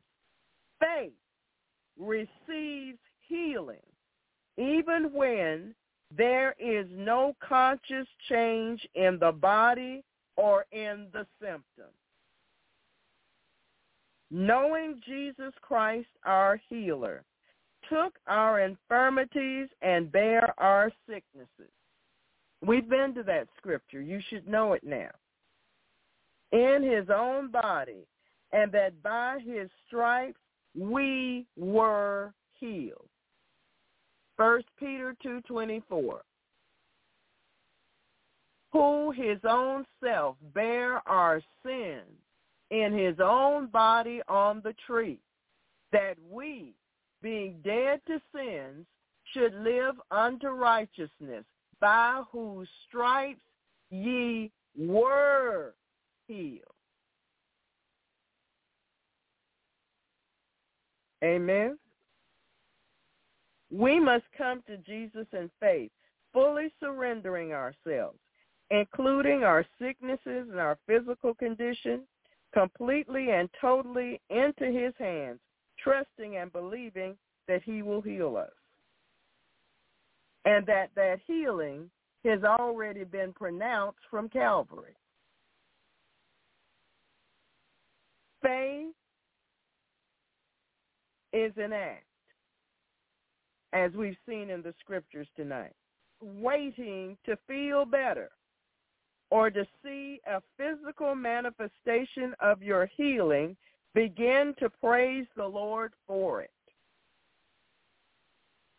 David said in Psalm 30, verse 2, David said in Psalm 30, verse 2, O Lord my God, I cried unto thee, and thou hast healed me.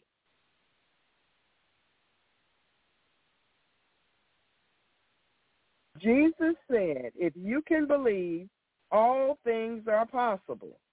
Whatever physical needs you may have, whatever sickness or disease may be afflicting your body, or even your loved one's body, all things are possible if you can reach out to Jesus Christ and believe. In Matthew chapter 21, beginning with verse 21, Matthew chapter 21, beginning with verse 21. Jesus said, Verily I say unto you, if you have faith and doubt not, ye shall not only do this which is done to the fig tree, but also if ye shall say unto this mountain, Be thou removed and be thou cast into the sea, it shall be done. And all things whatsoever ye shall ask in prayer believing, ye shall receive.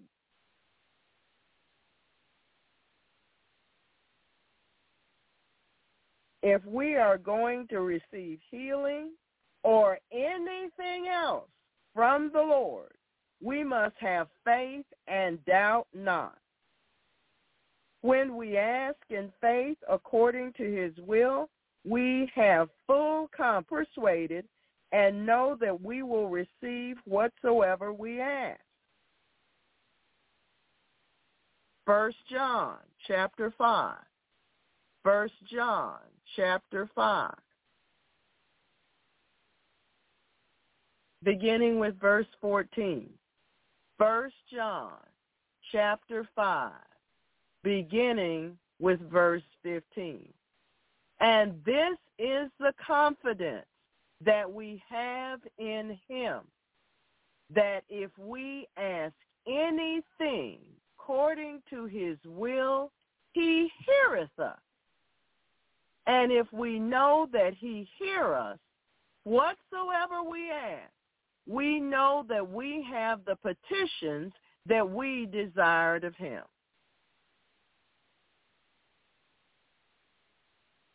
Since we know it's God's will to heal us, we should be speaking God's language, the words of faith. We should be saying this, Father, your word says that by Jesus' stripes I am healed, and that all things are possible to those who believe. I am believing you now to heal me. I receive it now by faith and act on it in Jesus' name. How easy is that? So in Mark 9:25. Mark chapter 9, 25. Jesus solution. He rebuked the foul spirit, saying unto him, Thou dumb and deaf spirit, I charge thee, come out of him, and enter no more into him.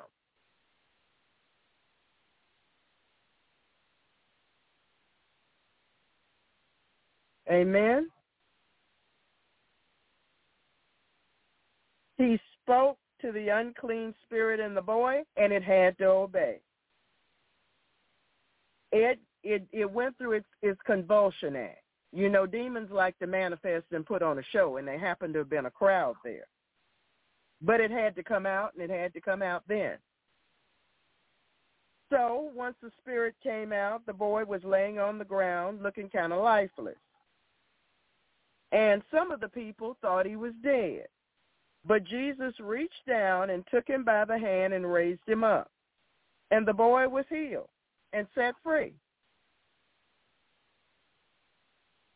The reason Jesus' disciples had been unable to cast the demon out of this boy was because of their unbelief. Jesus explained it to them later. They ran into a situation that was unfamiliar to them and puzzling. And so they didn't forge forward in faith. They allowed the aggravation of the scribes to distract them from what Jesus had already taught them. Amen. Because of your unbelief, he said in Matthew 17. For verily I say unto you, if ye have faith as a grain of mustard seed, ye shall say unto this mountain, remove hence to yonder place, and it shall remove, and nothing shall be impossible to you. So we have discovered tonight that our healing is dependent upon whether or not we act in faith on the promises of God. What are the things in your life that seem impossible? Ask yourself, are you suffering from a sickness or a disease?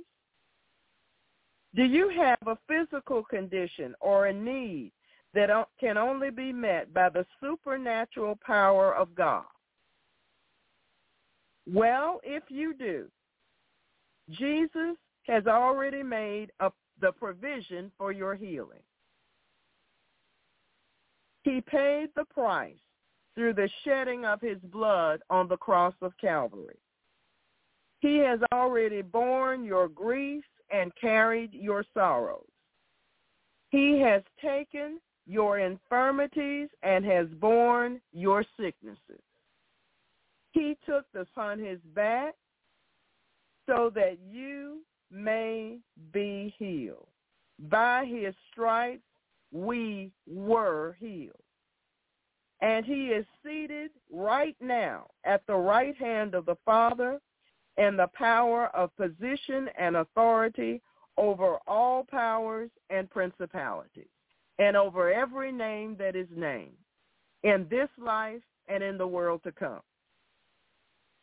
There is no limit to his power. And yes, it is his will to heal us. He stands ready and willing to heal all who will come to him in faith. We have hindered his healing power and its manifestations because of the unbelief that we've allowed to remain in our heart. Our healing has already been provided for. And it is not dependent on whether or not uh, Jesus has power or is willing to heal us. We've already covered that. It's dependent upon whether or not we will step out in faith upon his promises and believe him. Amen? Dependent on that. So I have some scriptures for you to look up and to study and to read out loud to yourself. Sometimes you have to convince yourself of the word. You have to encourage yourself. 21, verse 22.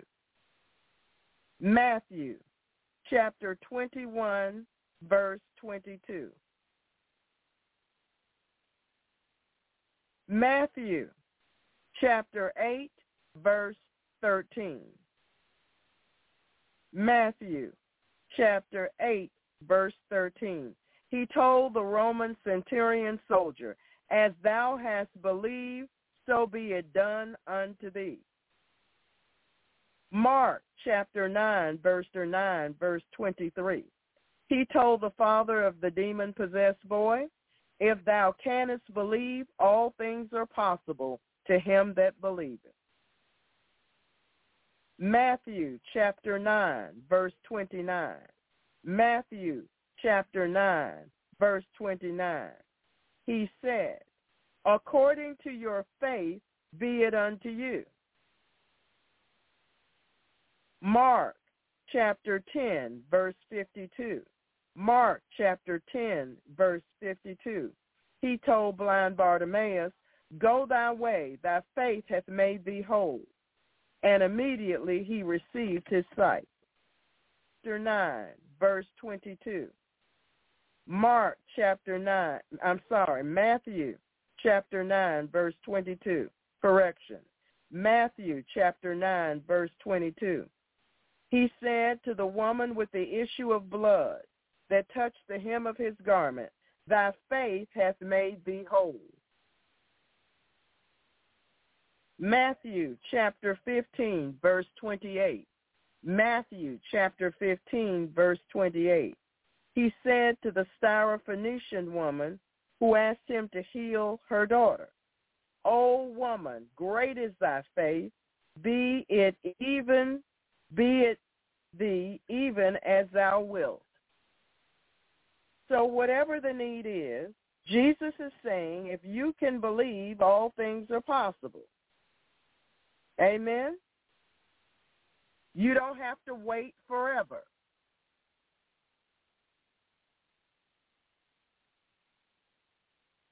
If you're struggling in your heart, go to the Lord. Get rid of your unbelief and take God at his word.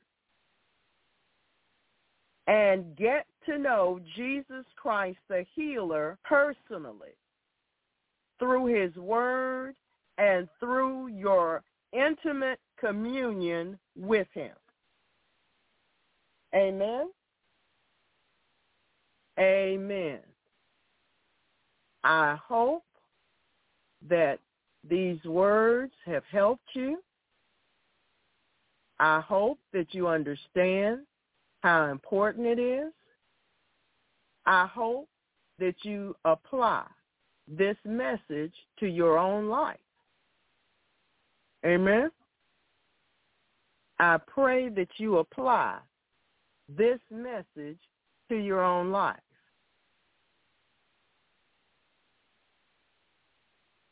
I hope that you apply, I'm going to say it again, to your own life. It's a pity to come to church and act like you don't need anything from God when you know you do. It's a pity to hear the answers to your problems and not do anything about it. Amen? So I pray that you have decided to apply this word to your own heart and to your own life. Amen? Amen, amen, amen.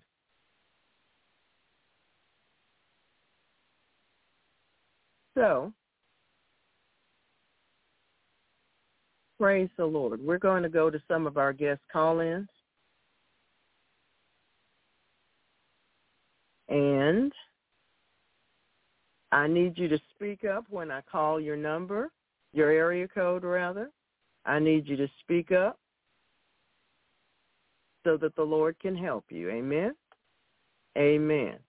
We're going to area code 336 area code 336. You're on the air.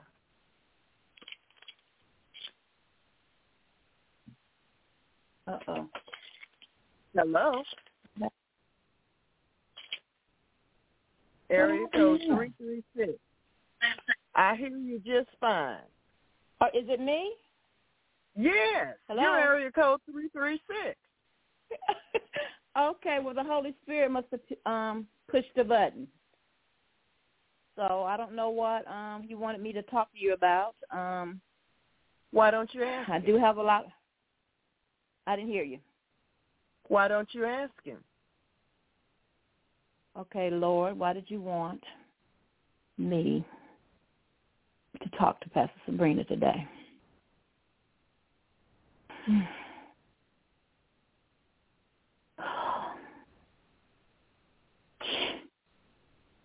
Well, I do have a lot of needs as far as getting stuff done around my house and um with my um weight, me staying on course with eating right. And uh me staying I guess staying on course with the Lord, getting strong in the Lord and the power of his might. So uh, if you can pray on those issues and anything else you need to pray on as far as healing in my body. Hmm. Anything I might need praying for in the healing in my body as well. All right, church, we're going to pray. I hope you have your faith dusted off now and you're ready to put it to work. Amen. Father, in the name of Jesus Amen. Christ, we lift our sister before you. And we ask you to inter- intervene on her household needs, Father. We Urrelele di ascende di briscetta da bricca di dio la la dio ha kusha mama mama curre de rulla la ria sande di briscia kia sande di bruga de regiseme olle le de si te na marusha da bruca de di dia la de dia runga de la braccia da la bruca di esce da la bruca de esce da la bruca di dia rulla la ria sanda rugore de de de rugore Father, in the name of Jesus Christ, from our position from our position seated in heavenly places with Christ Jesus, I release divine connections. To skilled craftsmen and to other service persons to help those who have such needs in Jesus' name. We thank you, Father, that the divine connection will connect those who are willing able, and skilled with those in miracle outreach ministry that have the need. We thank you Amen. for your divine oversight in such matters in Jesus' name. We give you the praise, Amen. we give you the glory, we give you the honor for it now in Jesus' name. We lift up to you, Lord, everyone in Miracle Outreach Ministries who has an issue with their weight. Most of us, Lord, the pandemic added what we did not want.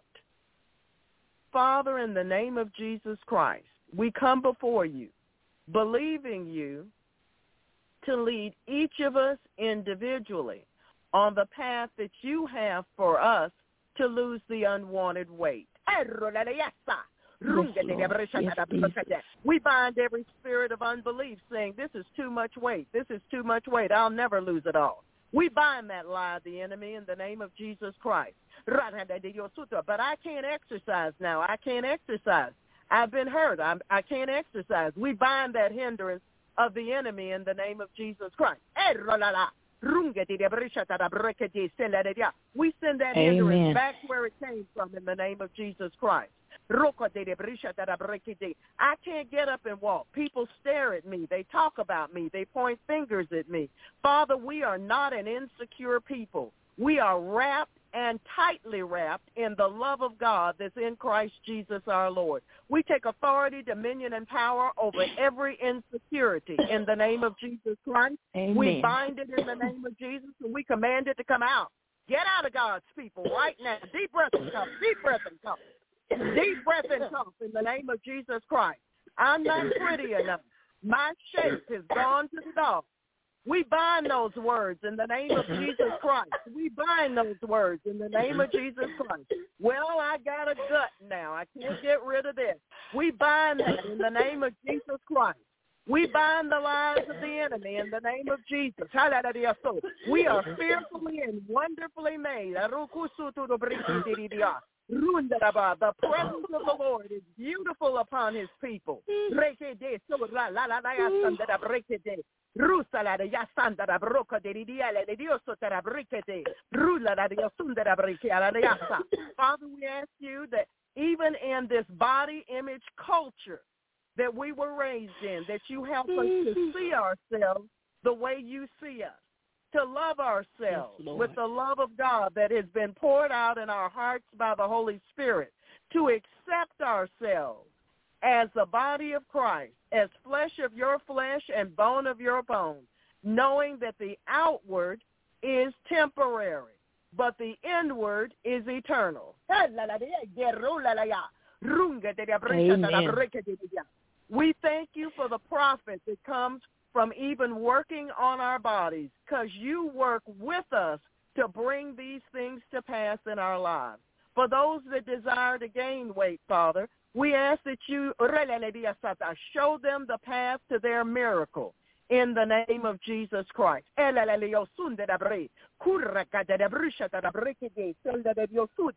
Rula la dia sende de brisha tara breke si la la dio sonda Amen. rekisa.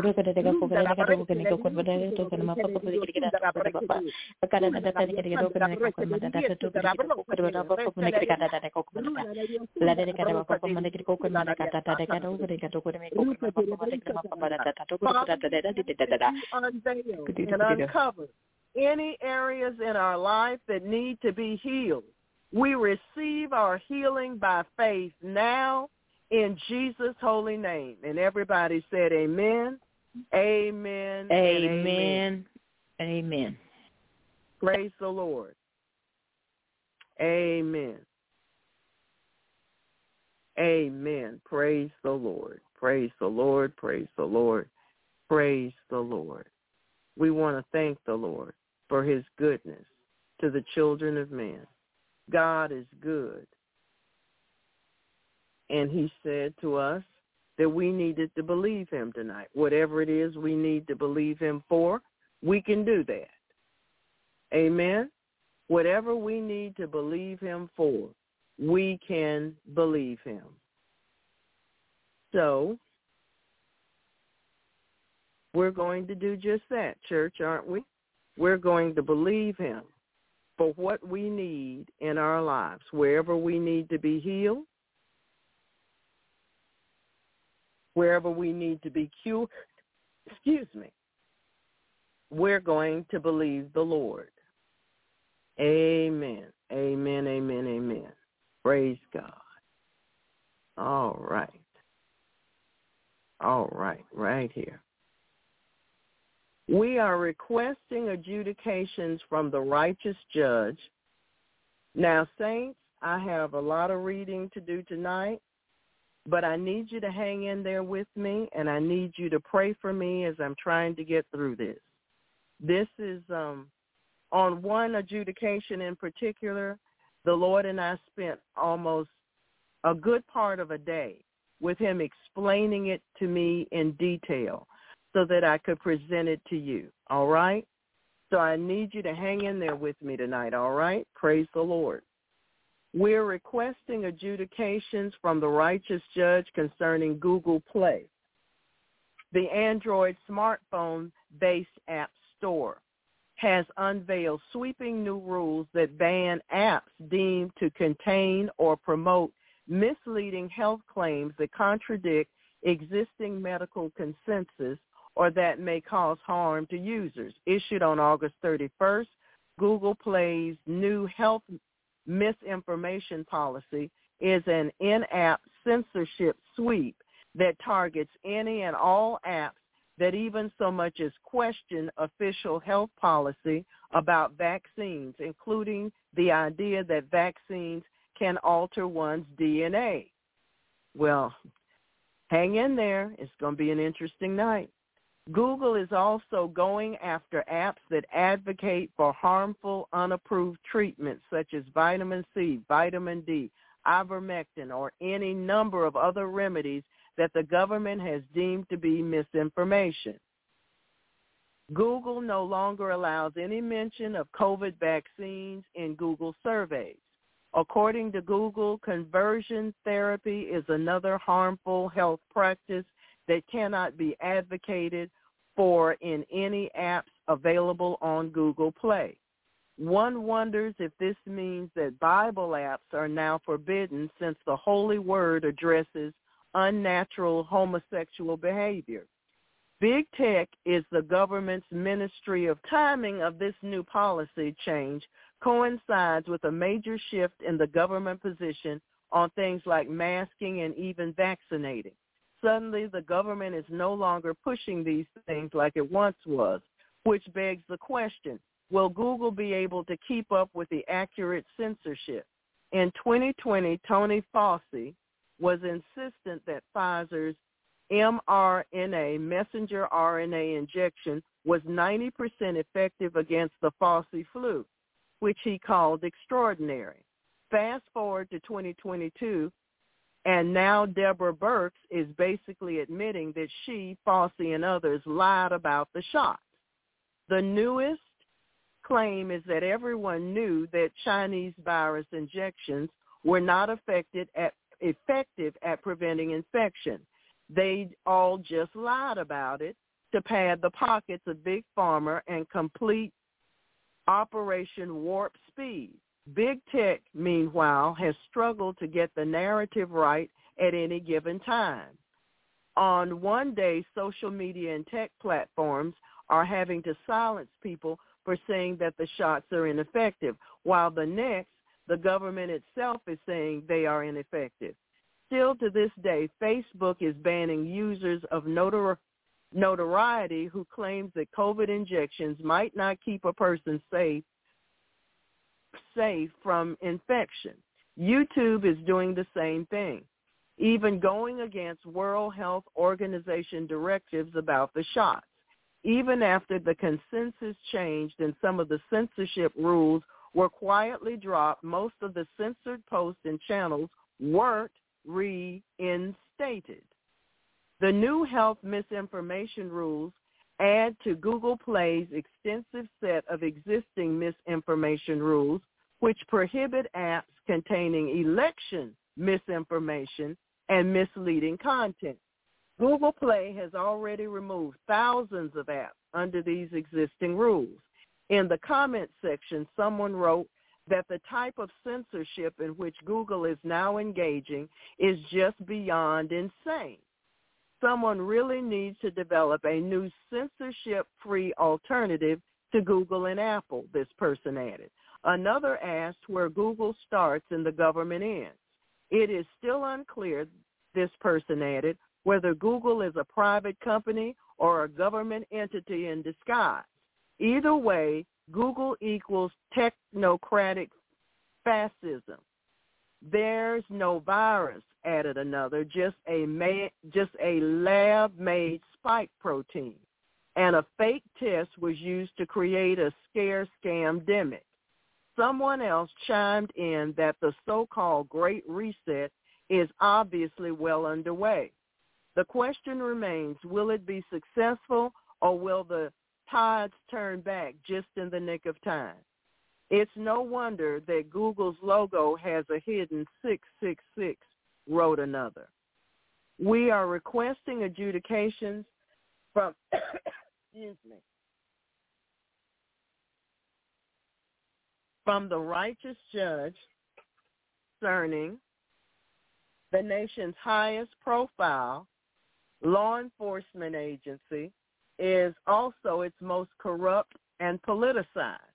And now, after years of FBI leaders doing the bidding of the far left deep state, a growing number of rank and file agents have had enough.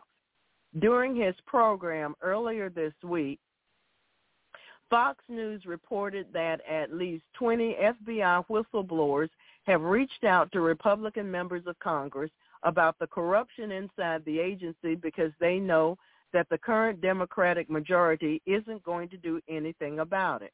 Kirk Swiezdak, a lawyer, I ruined his name, Lord, but forgive me for that. A lawyer and former FBI agent who represents whistleblowers at the Bureau and agents tell him that Mr. Wray has lost control of the agency and should resign. I'm hearing from FBI personnel that they feel like the director has lost control of the Bureau, he said. They're saying, how does this guy survive? He's leaving. He's got to leave. The whistleblowers are detailing to members of Congress the extensive, extensive throughout the Bureau as well as retaliation directed toward anyone who challenges the brass. In addition, Wray has been told about problems within his agency on numerous occasions, but he refuses to act on them. That includes recent whistleblower disclosures to House Judiciary Committee Republicans about agents being forced or coerced into signing false affidavits and claims of sexual harassment and stalking. It also includes fabricated terrorism cases to elevate performance statistics as reported this month. The FBI agents are telling me that they have lost confidence in Wray. All Wray does is go in and say we need more training and we're doing stuff about it or we will not tolerate it. Told the out he told the outlet. The FBI issued a statement to the outlet that was 100% anyway. The men and women of the FBI work hard every day. Here's their statement. You know, they always have a statement to protect the American people and uphold the Constitution. All employees are held to the highest standards of professional and ethical conduct. They need to stop lying. And we expect them to focus on process, rigor, and objectivity in performance of their duties, the statement claimed. A blatant lie considering all of the times now that the Bureau has been caught either entrapping Americans or refusing to seriously investigate certain people like Hunter Biden and Hillary Clinton. Allegations of misconduct are taken seriously and referred to the inspection division or appropriate investigative body. In reality, the FBI is comprised of 37,000 employees who do it the right way on a daily basis to keep our nation safe by fighting violent crime, preventing terrorist attacks, and defending America from espionage and cyber threats, the statement continued. The report comes as the Bureau tossed out a sacrificial lamb. They're known for this. Timothy Thibault, the former assistant special agent in charge of the FBI's Washington, D.C. field office was forced out last week over allegations of bias against former President Donald Trump. It should be noted that he led the investigation into Hunter Biden, but strangely, after more than two years, could not come up with any evidence to charge him despite a blatant violation of federal gun laws, lying about drug use on a federal firearms form. For Wray, not tolerating it means he doesn't do anything. And that's what I think people are reacting to because at this point you need to have leadership and there's a complete leadership vacuum, he said. It's patiently, patently obvious by now that the FBI cannot be reformed or changed a bit around the edges. It needs a fundamental house cleaning of top brass, and it should start with Wray. Amen. We are requesting adjudications from the righteous judge concerning how many millions of Americans will be prescribed blood thinners for the damage the COVID-19 clot shots are doing to their vascular system right now. Yet the, those blood thinners won't even work for the bizarre rubbery nanotech clots formed in the bodies of the injected because they are not the same as normal blood clots. Do the doctors at all the hospitals already know this? Will the blood thinners work at all for those crystalline structures and nanowires that are accumulating heavy metals in the blood of the jab. Big Pharma cashing in on vaccine-induced clots causing huge boom for the sale of blood thinners. Yes, Big Pharma is cashing in on the COVID-19 clot shots by prescribing and jacking up the price of blood thinners for Americans who have no clue what's happening to their bodies or why. Pharma is treating the clots, even though these kinds of clots can't be thinned out or dissolved by prescription Eliquis or Xarelto. Since the fake election of President Biden, zero has been accomplished to address the skyrocketing prices of blockbuster drugs, including blood thinners. Every year, about 30 million prescriptions for blood thinners are filled by pharmacists in America, with about half of those written for the ultra-expensive brand name ones. One in every 10 Americans older than 75 is taking some daily. Expect that number to skyrocket now that the clot shots are taking effect and the nanoclots are accumulating heavy metals inside the blood and growing.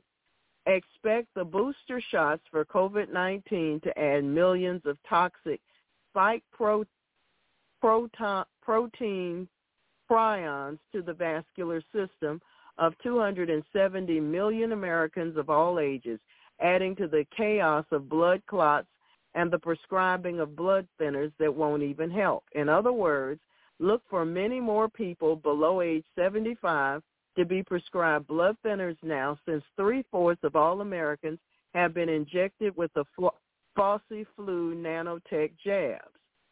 These two blood thinners, or anticoagulants, as pharmacists call them, have already bankrolled nearly since 2015. Now they cost over $500 per month. The brand name blood thinners has somehow outpaced body inflation, and there's no stopping it now. Every year the cost goes up significantly. These cost 10 times the amount of warfarin, a now generic version of the same. They all cause horrific side effects, risking death by internal bleeding should the victim be prescribed. Slip, trip, fall down, or bang their head or hip on the hard floor or bathtub, for example. America pays five times more for these costly drugs than other countries, and blood thinners won't even work or prevent work to prevent or dissolve COVID-19 induced clots. What a shame and a huge illegal scam. Eliquis is the fourth top-selling drug in the world since 2020. Imagine that. Plus, it's the costliest drug for all Medicare for all Medicare. Okay. Coincidence? Think not. Every year, about 30, 35,000 adverse event reports are filled for anticoagulants taken orally, including 3,000 deaths plus thousands of cases of internal bleeding and hemorrhaging, usually in the head. Xarelto is the world's 10th top-selling drug and the third most costly for Medicare, prescribed to over a million patients. Got atrial fibrillation, irregular heartbeats, or rhythm disorder, or maybe myocarditis or pericarditis? That's most likely from the Fauci flu clot shots. Expect doctors across America to prescribe these pharma lucrative pills that won't help at all. One congresswoman is on record stating the prices for these two competing products have risen every year since they entered the market at a rate far outpacing inflation without any me- meaningful improvements to the medications or any apparent increase in production costs requesting adjudications from the righteous judge concerning. Your government has given companies like Pfizer and Moderna immunity from liability if you are injured by their COVID-19 vaccines. With this law, they cannot be taken to court for damages.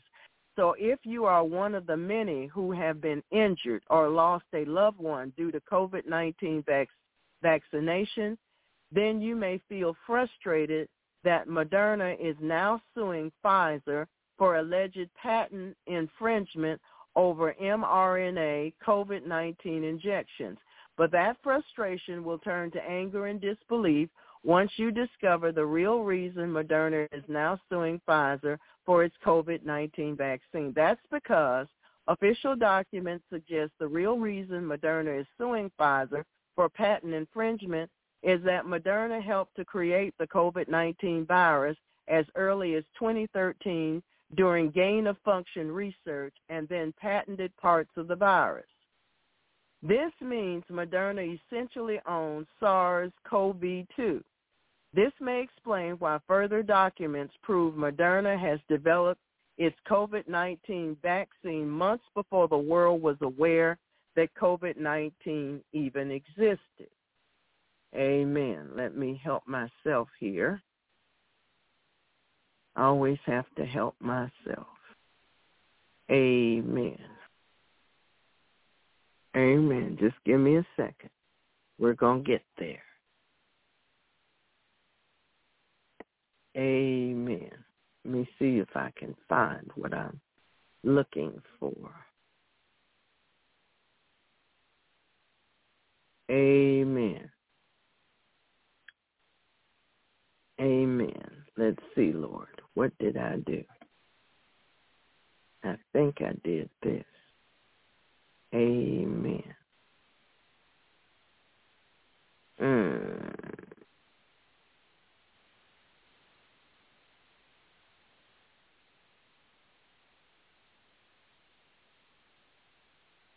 Yeah. Okay. Thank you for bearing with me, Saints. Thank you very much. Appreciate that. All right. Let me hop back over here. Where did I go? This way.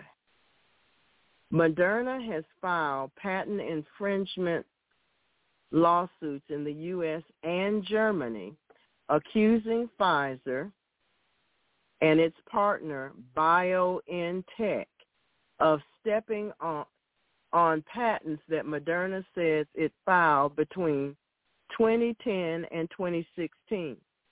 Pfizer said it has not fully reviewed the complaint, but is surprised by the litigation given the Pfizer BioNTech COVID-19 vaccine was based on BioNTech's proprietary mRNA technology and developed by both BioNTech and Pfizer. But official documents and evidence suggest the patent infringement may be due to Moderna helping to create the COVID-19 virus in a lab during gain-of-function research. Moderna then patented parts of the SARS-CoV-2 virus as early as 2013. And this may explain why further official documents prove Moderna had a COVID-19 vaccine candidate months before COVID-19 was known to exist officially. Let's start by looking at the confidential agreement proving Moderna had a co- coronavirus vaccine candidate at least 19 days before the alleged emergence of SARS-CoV-2 in Wuhan, China. The confidential agreement states that providers Moderna, along with the National Institute of Allergy and Infectious Diseases, agreed to transfer uh, mRNA coronavirus vaccine candidates developed and jointly owned by the National Institute of Allergy and Infectious Diseases and Moderna to recipients, the University of North Carolina at Chapel Hill on the 12th of December in 2019. Okay, now I got to flip to my other page here. hmm Praise the Lord. God's going to help me get this. Okay. So it says material transfer agreement. And then it talks about the National Institute of Health, the Food and Drug Administration, and the Centers for Disease Control and Prevention, collectively referred to herein as a public health service in all transfers of research material, whether PHS is identified below as its provider or recipient. Okay. All right, let me go back here. Where was I? Over here. Okay. The material transfer agreement was signed the 12th, December 12, 2019 by Ralph Baric, PhD, at the University of North Carolina at Chapel Hill, and then signed by Jacqueline Quay, Director of Licensing and Innovation at the University of North Carolina on December 16, 2019. The agreement was also signed by two representatives of NIAID, one of whom was Amy Pet, Petrik, PhD, a technology transfer specialist who signed the agreement on December 12, 2019 at 8.05 a.m. The other signatory was Barney Graham, MD, PhD, an investigator for uh, the National Institute of Allergies and Infectious Diseases. However, this signature was not dated. The final signatories of the agreement were Sunny Himansu, Moderna's investigator, and Sean Ryan, Moderna's Deputy General Counsel. Both signatures were made on December 17, 2019. Okay. All of these signatures were made prior to any knowledge of the alleged emergence, remove this, of the novel coronavirus. It wasn't until December 31st, 2019 that the World Health Organization became aware of an alleged cluster of viral pneumonia cases in Wuhan, China. But even at this point, they had not determined that an alleged new coronavirus was to blame instead stating the pneumonia was of unknown cause. See where? Okay, over here. Hmm.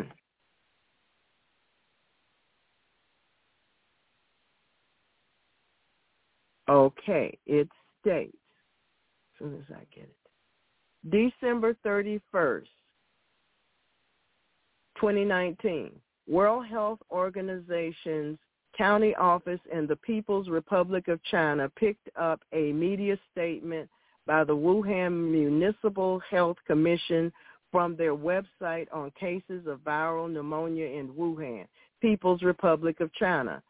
The country office notified the International Health Regulations focal point in the World Health Organization Western Pacific Regional Office about the Wuhan Municipal Health Commission media statement of the cases and provided a translation of it.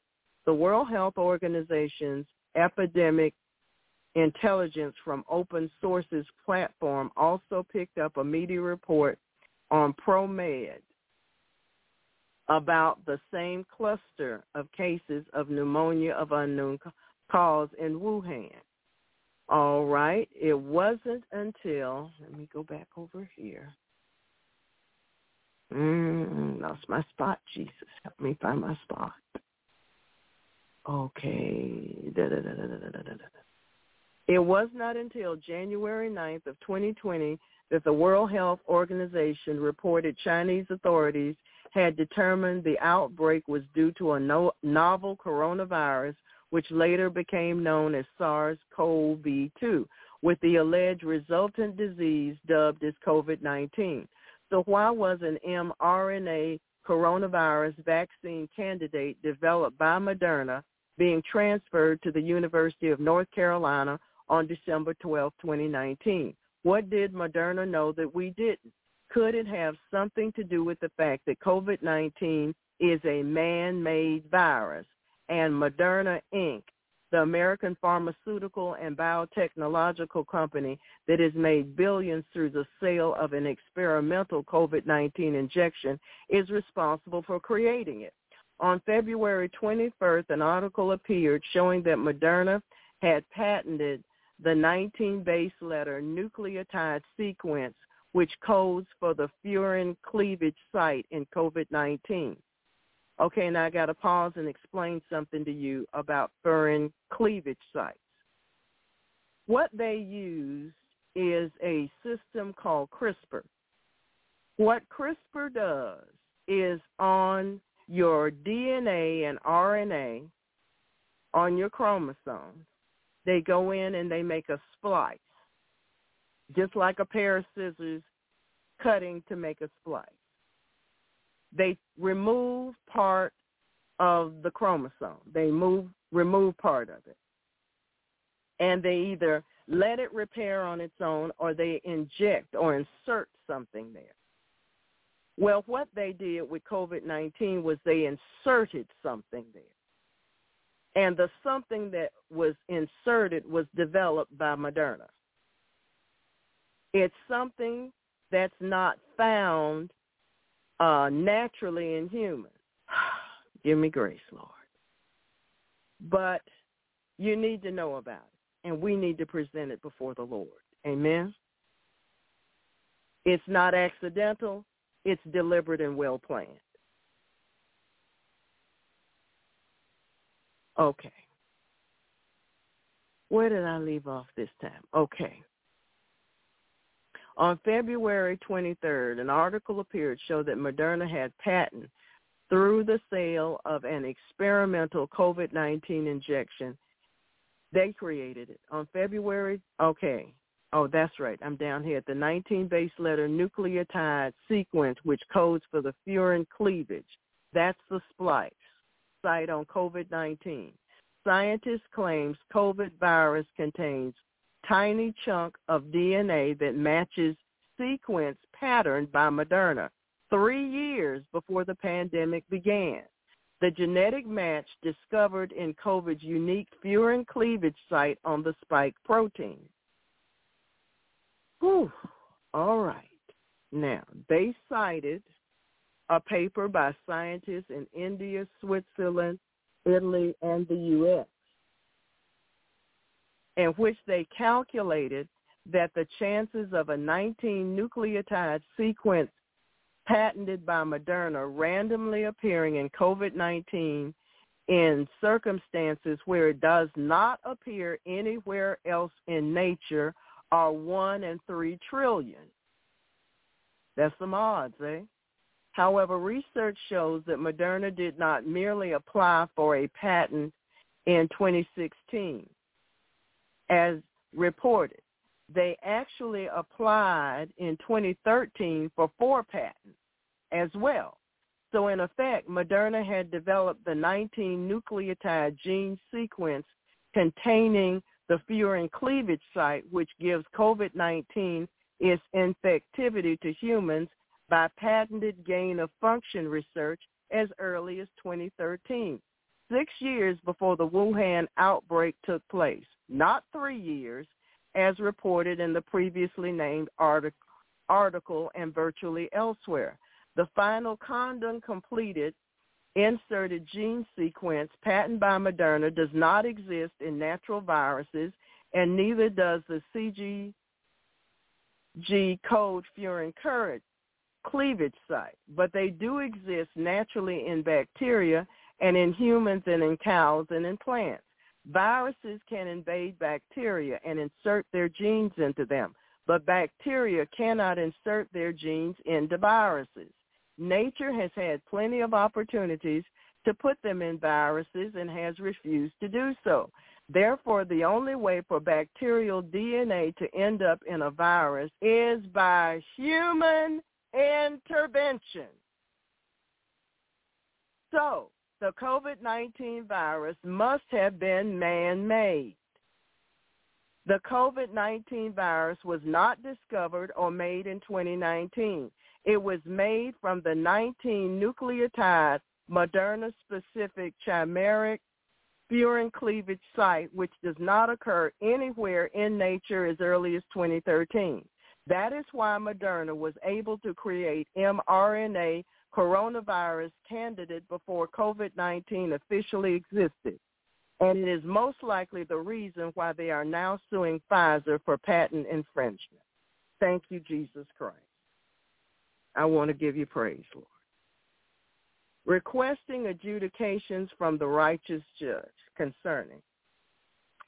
The Taiwanese military announced the deployment of an anti of anti-drone guns to the offshore islands of Kim, Kinmen and Matsu on Friday. Several UAV incursions allegedly coming from the Chinese mainland.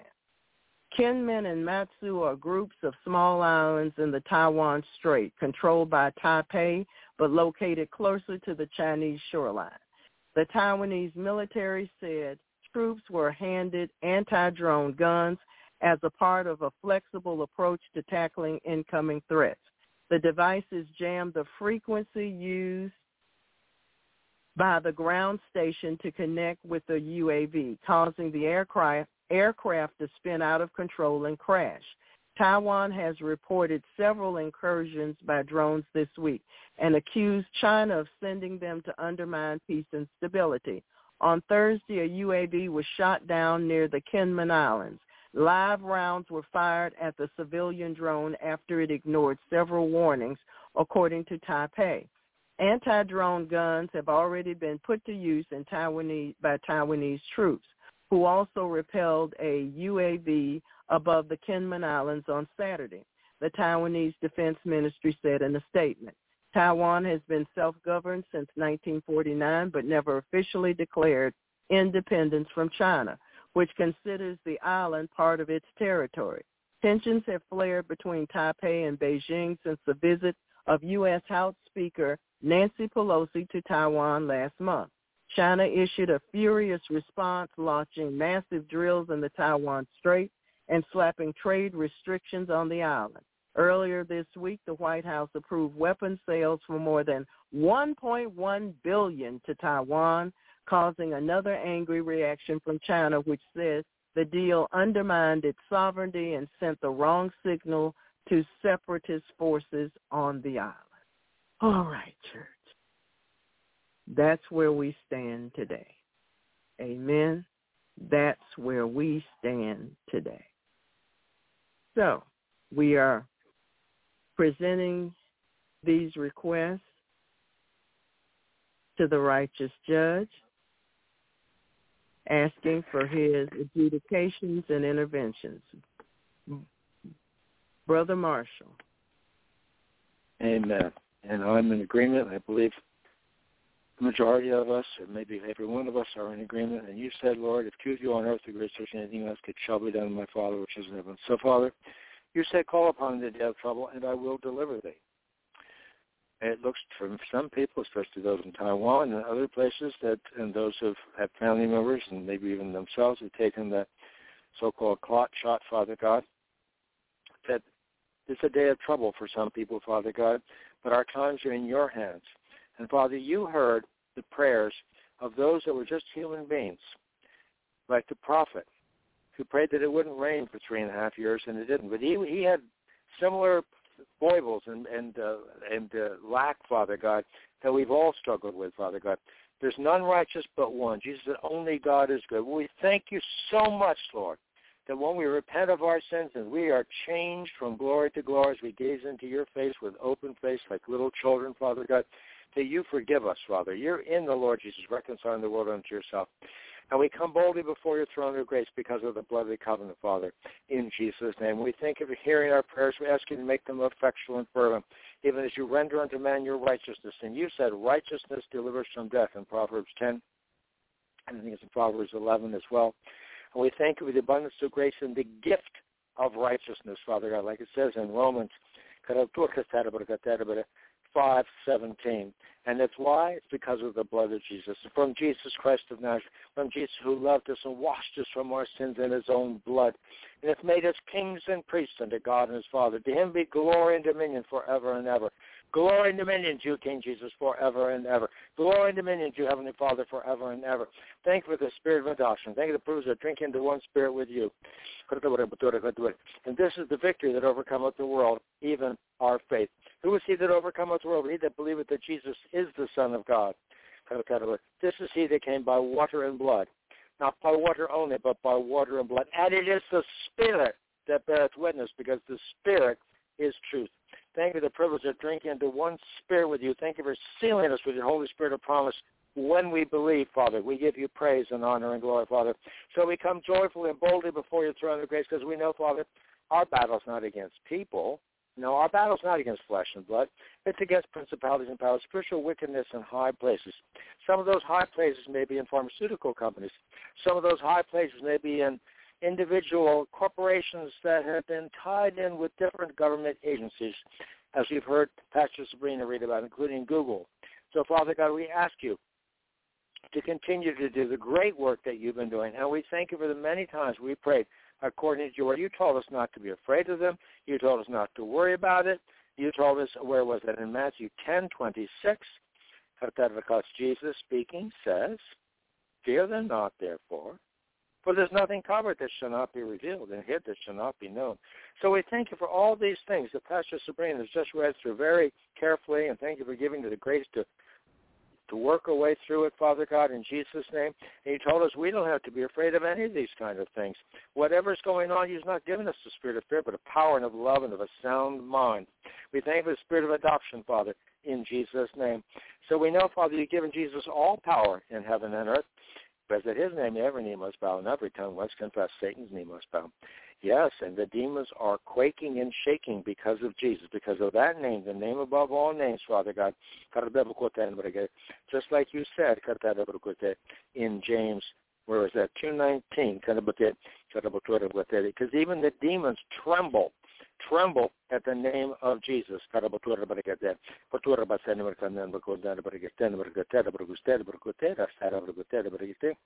Thou believest there is one God, that doest well. The devils also believe and tremble, as it is written. So, Father God, we thank you for putting the fear of the living God, because we're all going to stand. This thing's created visible and invisible that Jesus spoke into being. We're all going to stand before the judgment seat of Christ, Father God. And look at that. And there are some people that are really quite anxious these days, Father God. Even like that one ex- executive at uh, where was it? Bed Bath and Beyond. I think he he, he either thought he said fly or else he made a mistake when he jumped out of the building was many, many stories high, Father God. So, Father God, many of these people that have served Satan, they're quaking and trembling right now. We ask you to put the fear of the living God, Father God, into those Google and other places, those at Moderna and all these different groups that are have plans to steal, kill, and to destroy. Jesus said, I've come that you may have life and have it more abundantly. But he warned us that the devil comes to steal, kill, and destroy. And we said, Father, we thank you for exposing what's going on. And we thank you, Father God, that the Godhead is in charge. You know what's going on. And you give us this time to wake up, to wake up. We ask you to wake up the body of Christ globally. And we think of our God, Father, God, many, many people, not just waking up politically, not just waking up about the medical tyranny, Father God, but waking up in the spiritual realm, Father God. Because some people have bowed their knees to worship a medical tyranny. And that's what it is. It's a little God. It's the coronavirus little God. They're, they're worshiping doctors. Well, Dr. Fauci, he would never, ever mislead us, uh, except he was caught lying before Congress repeatedly. And it says, in the times of this ignorance, God winked at over in Acts 17.30, but now commandeth all men everywhere to repent that might include Fauci. It might include me too. I, Father God, I love every human being created in your image. I pray for those who despitefully use us. If you can save any of their souls, save their souls. Those in the in the medical establishment, Father God, in the government, those in the uh, pharmaceutical industry, those in the medical community, in the hospital, hospital administrators, and those people that are forcing doctors to go against their Hippocratic, if it's hypocritical, they're supposed to be Hippocratic oaths with do no harm. Because you said, Father God, in verse 31 of of Acts 17, because he hath appointed a day in which he will judge the world in righteousness by that man whom he hath ordained, whereof he has given assurance unto all men that he has raised him from the dead. And Jesus, you have the power of an endless life. You're alive right now, and you're ever living to make intercession, which we think with the blood of sprinkling, that speaketh better things than that of Abel. And you said, when I see the blood upon the house where you are, the plague shall not be upon you to destroy you. Father God, we thank you for people like Dr. Stella, who is told of many people who have come forward and they they did get the clot shot and they suddenly found out oh oh I I was controlled by a different spirit than the Holy Ghost. It's the spirit of the world, the spirit of error. That the spirit of error versus the spirit of truth. And they repented to the Heavenly Father in Jesus' name. And then the Lord can start to work in them to help restore their earthly bodies, Father God, because you can do exceeding abundantly more than we can ask or imagine. We ask you, though, Father God, to send the Holy Ghost to bring conviction to all those that need it, Father God. Those at at, uh, at Google, those at all these different situations, Father God, Father God, in different areas, Father God, those in the in the federal government, those in the in the uh, state and federal legislatures, Father God, that have not been doing what they're supposed to be doing according to what was described as the American Constitution, which I think they've almost kind of ignored, or worse than that, they've done something horrific. Father God, even even the the previous president, Father God, who had this, whether he was misled or whether he, I don't know. Obviously, he's he's not totally ignorant, Father God. But the Operation Warp Speed, Father God, and now they want to blame him for it all. Of course, they want to take him out at any cost because he's done many things to actually help this nation, but he's also done something horrific in helping to push the the, the vaccine, Father God. He did tell people about the HCG, you know, the thing like ivermectin that helps people, and it's been proven actually, and even from the study in Brazil recently, that the the people who had ivermectin or HCQ, I mean HCQ, that they, they especially the ivermectin, they had a 92% less chance of of dying from this COVID. And uh, many, many over a year ago, what was her name? The, the virologist that was kicked out because she was in disagreement with Fauci. She said if people would just take the things that they already had that were available to overturn this so-called virus, Father God, they wouldn't have to worry about it. They don't need a they don't need a jab. They should never ever get any other jab, Father God. So we help the people to wake up and realize that whoa, no more boosters, not even flu shots, no kind of jab at all, no, not kind of no jab whatsoever in Jesus' name, because there may be CRISPR technology and some of those other jabs, Father God, whether it's for shingles or something else, who knows. Father God, we ask you, Father God, to wake the people up. Those people say, well, the government would never mislead us.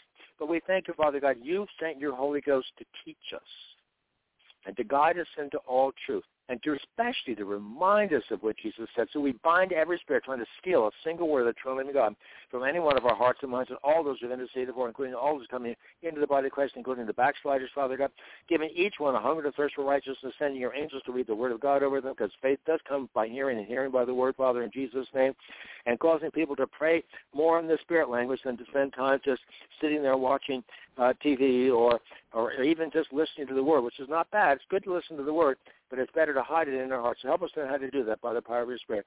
Help the body of Christ to do what you called us to do, because we were created by you and for you and for your good pleasure for such a time as this. And Esther, she might not have been too eager about going before the king in the book of Esther when she found out that uh, she could be killed instantly for coming into the king's presence without being summoned. But he held out to her what? The golden scepter. And what does Jesus hold out to us? The bread of life by your stripes on that bread, on your body, you're the living bread from heaven. We already were healed. We thank for God, Father God, for helping us to realize that your arm is not too short to save, to help those that are in need of being healed, especially our family members and those that have taken the clot shot, Father God, in Jesus' name.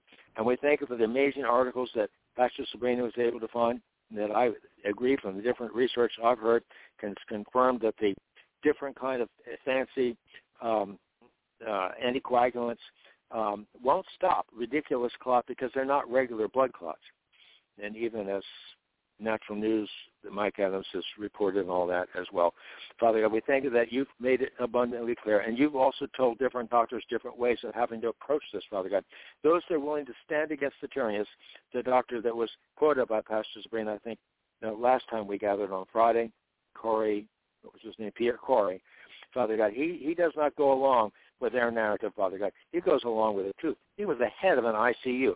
He's not ignorant of what's going on, Father God. And he knows that there are different cures and things out there. He likes ivermectin. He likes some of these things that they're pretending that don't work, even though their study out of Brazil said it was 92% effective, that the people, people that had it didn't get kind of the, the side effects of, from the so-called COVID business, Father God, this man-made virus, Father God. And we think of the natural things that have been that are out there, Father God, that can help people. So help people to wake up and do what's proper in the natural, but much, much, much more.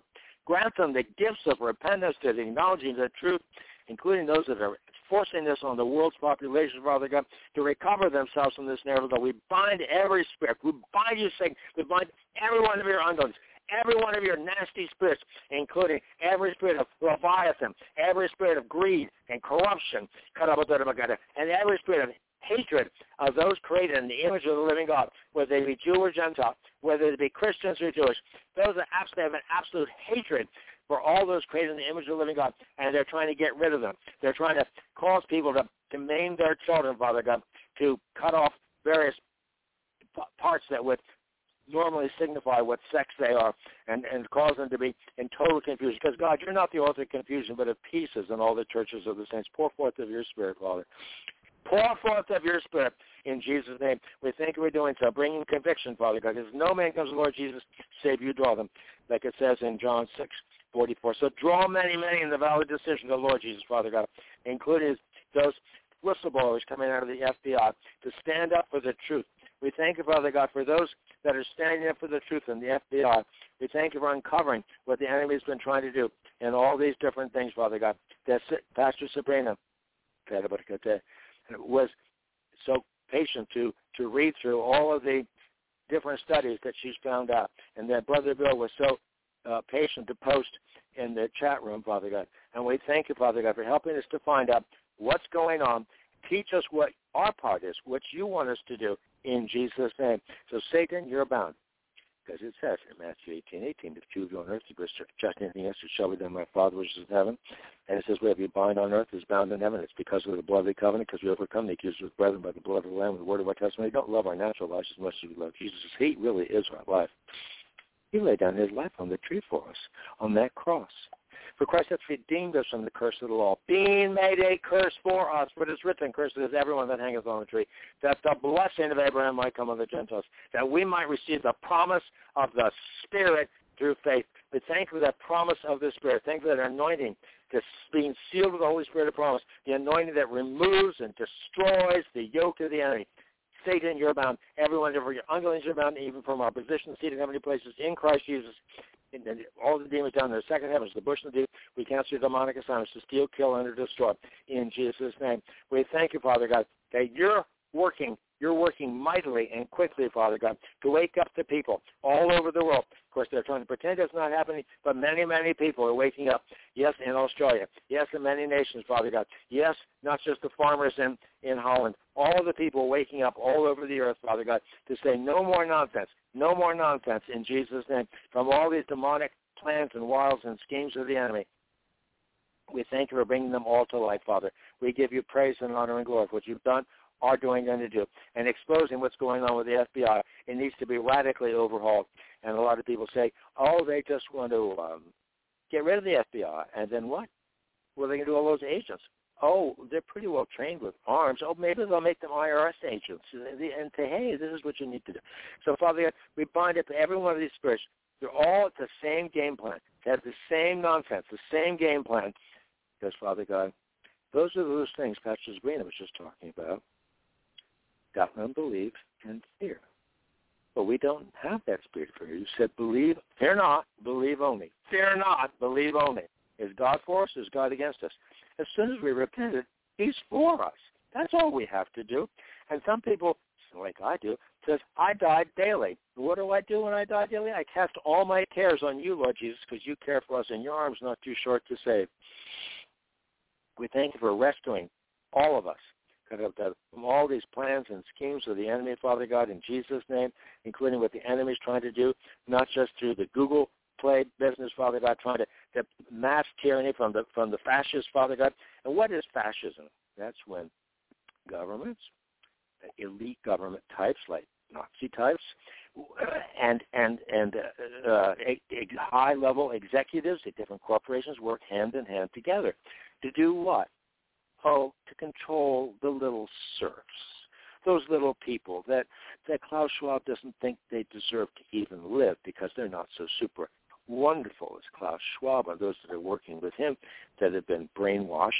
Father God, deliver those that have been brainwashed, Father God, including from the computer games as well as every other brainwashing technique and the movies and all these things, Father God, including some of us, some of our family members, Father God, maybe even some of us, and, and maybe it's from music and other things I don't know. Father God, we ask you to uncover what's going on, and we thank you for what you've begun and you're carrying it on to completion. And every witchcraft curse from every type of thing sent against us, whether it's from pharmaceutical, because that's what witchcraft is, is pharma, pharmaceuticals, Father God, because that's what you said in Galatians chapter 5 in Jesus' name.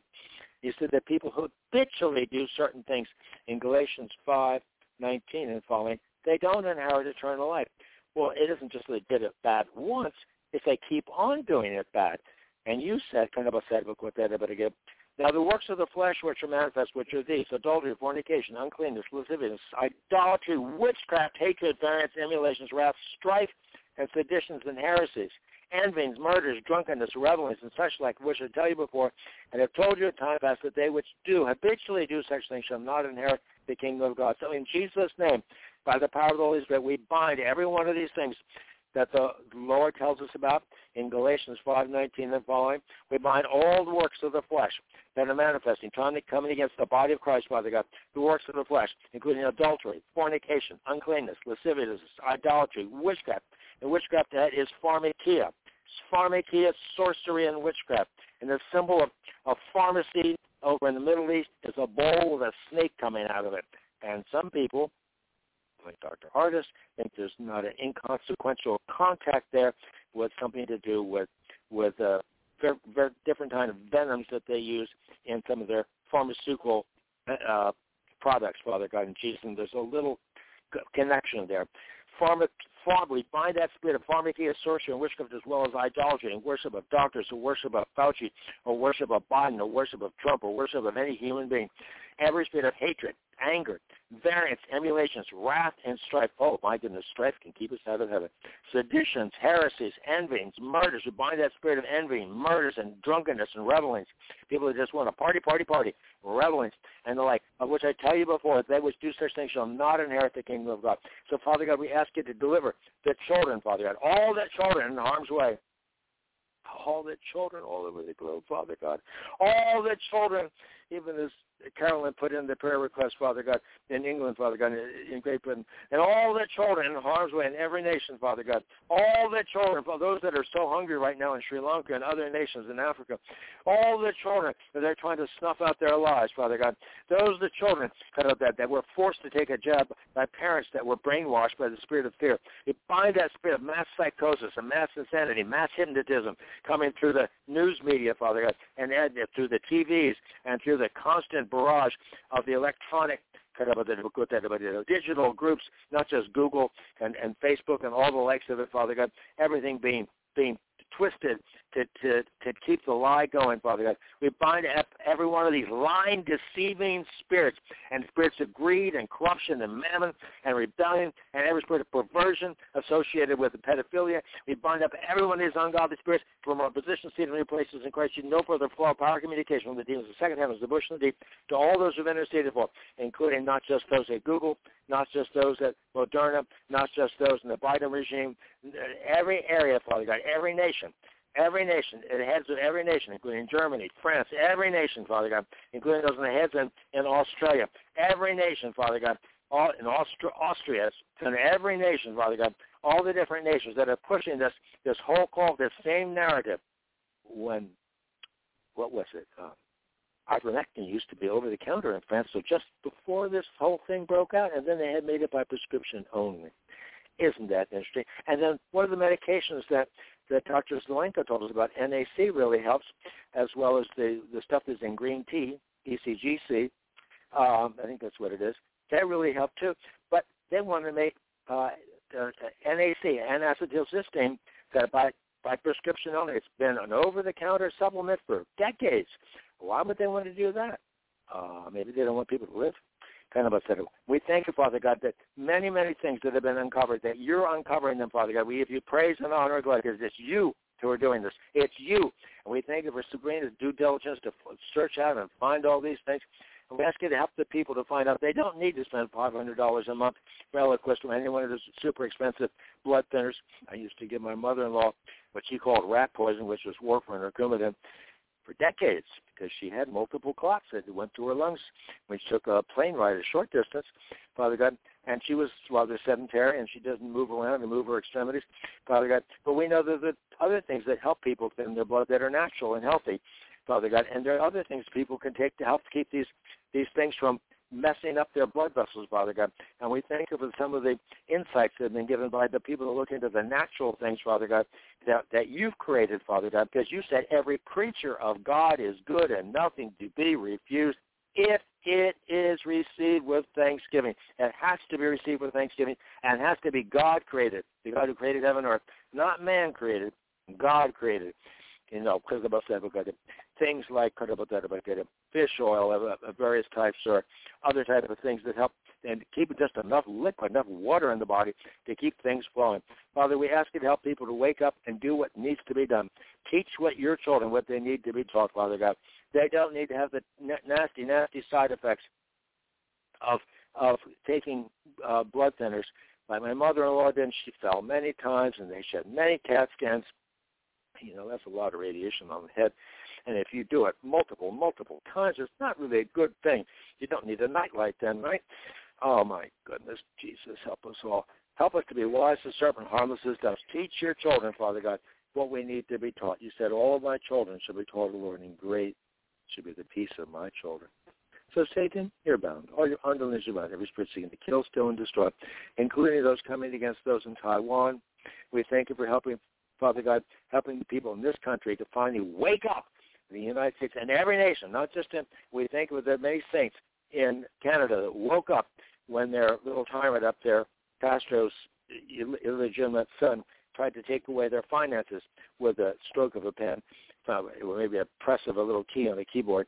Father God, waking the people up to find out, oh, their money is not necessarily safe even in ditch, eh, whatever you call it, you know, one of those Bitcoin type things.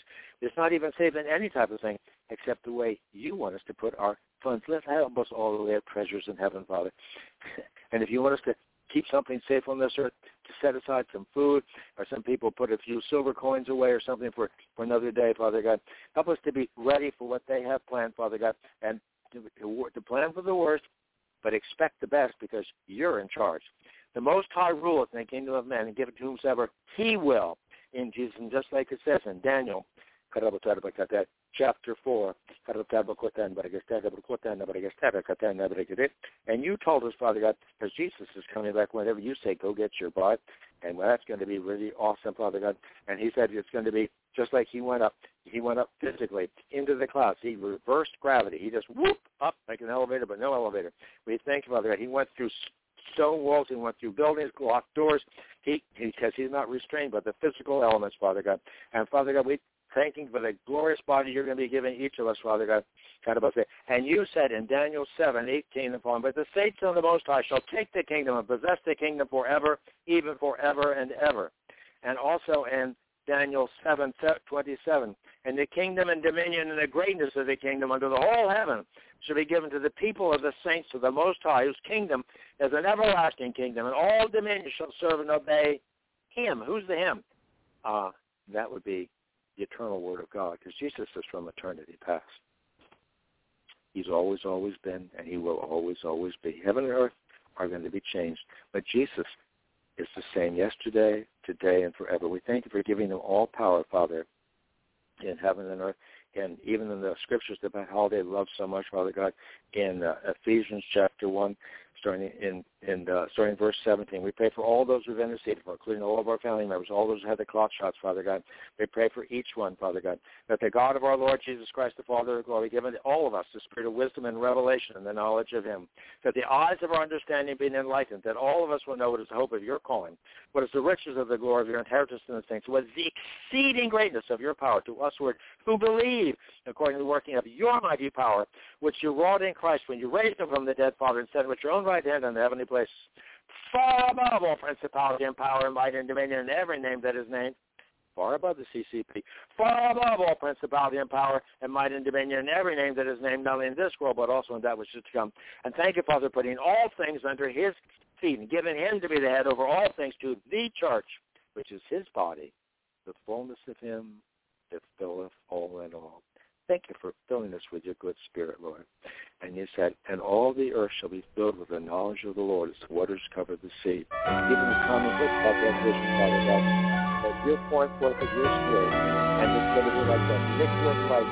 The body of Christ, that huge giant, he started moving, moving his fingers, moving his arms and feet, and he's going to be sitting up. He's going to be totally mind blowing those people that's up there comfort self because they think there's going to be a whatever, something going to happen to the earth, and, and they want to get rid of them, those people so they can have feel, you know, control they do, Father God. In Jesus' name, we thank you, Father God, for totally blowing their circuit and their preconception, Father God. People that go to work for Christopher, Father God, do it in some of the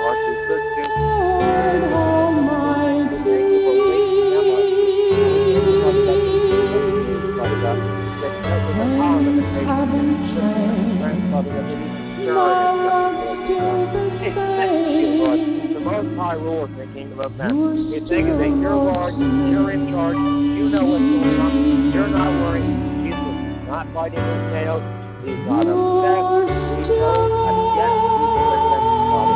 But there is many, many of the descendants under that office. Every one of the descendants, of all, all the not take Christian Christians from the Jonathan and and the last great revival. That started everything on the mountain about 70 years ago. And we thank you the great revival. First that been going forth, Father God, because you've been elected up over the 90 years on off your sons and your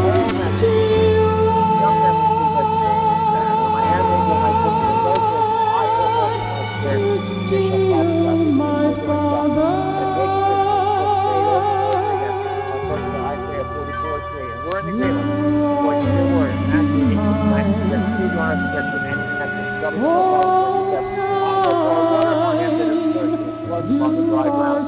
Will pour my spirit upon seed, and my blessing upon thy offspring. Wake up the people, all the people, Father God. Wake up the people, the old people, the young people. Wake up the black and white. You look on the inside, you look at the heart. Think of all men born in blood. God doesn't know that's what the enemy is targeting the blood. He wants to kill people. He wants to hate people. They can see everything and good stuff. He wants to make people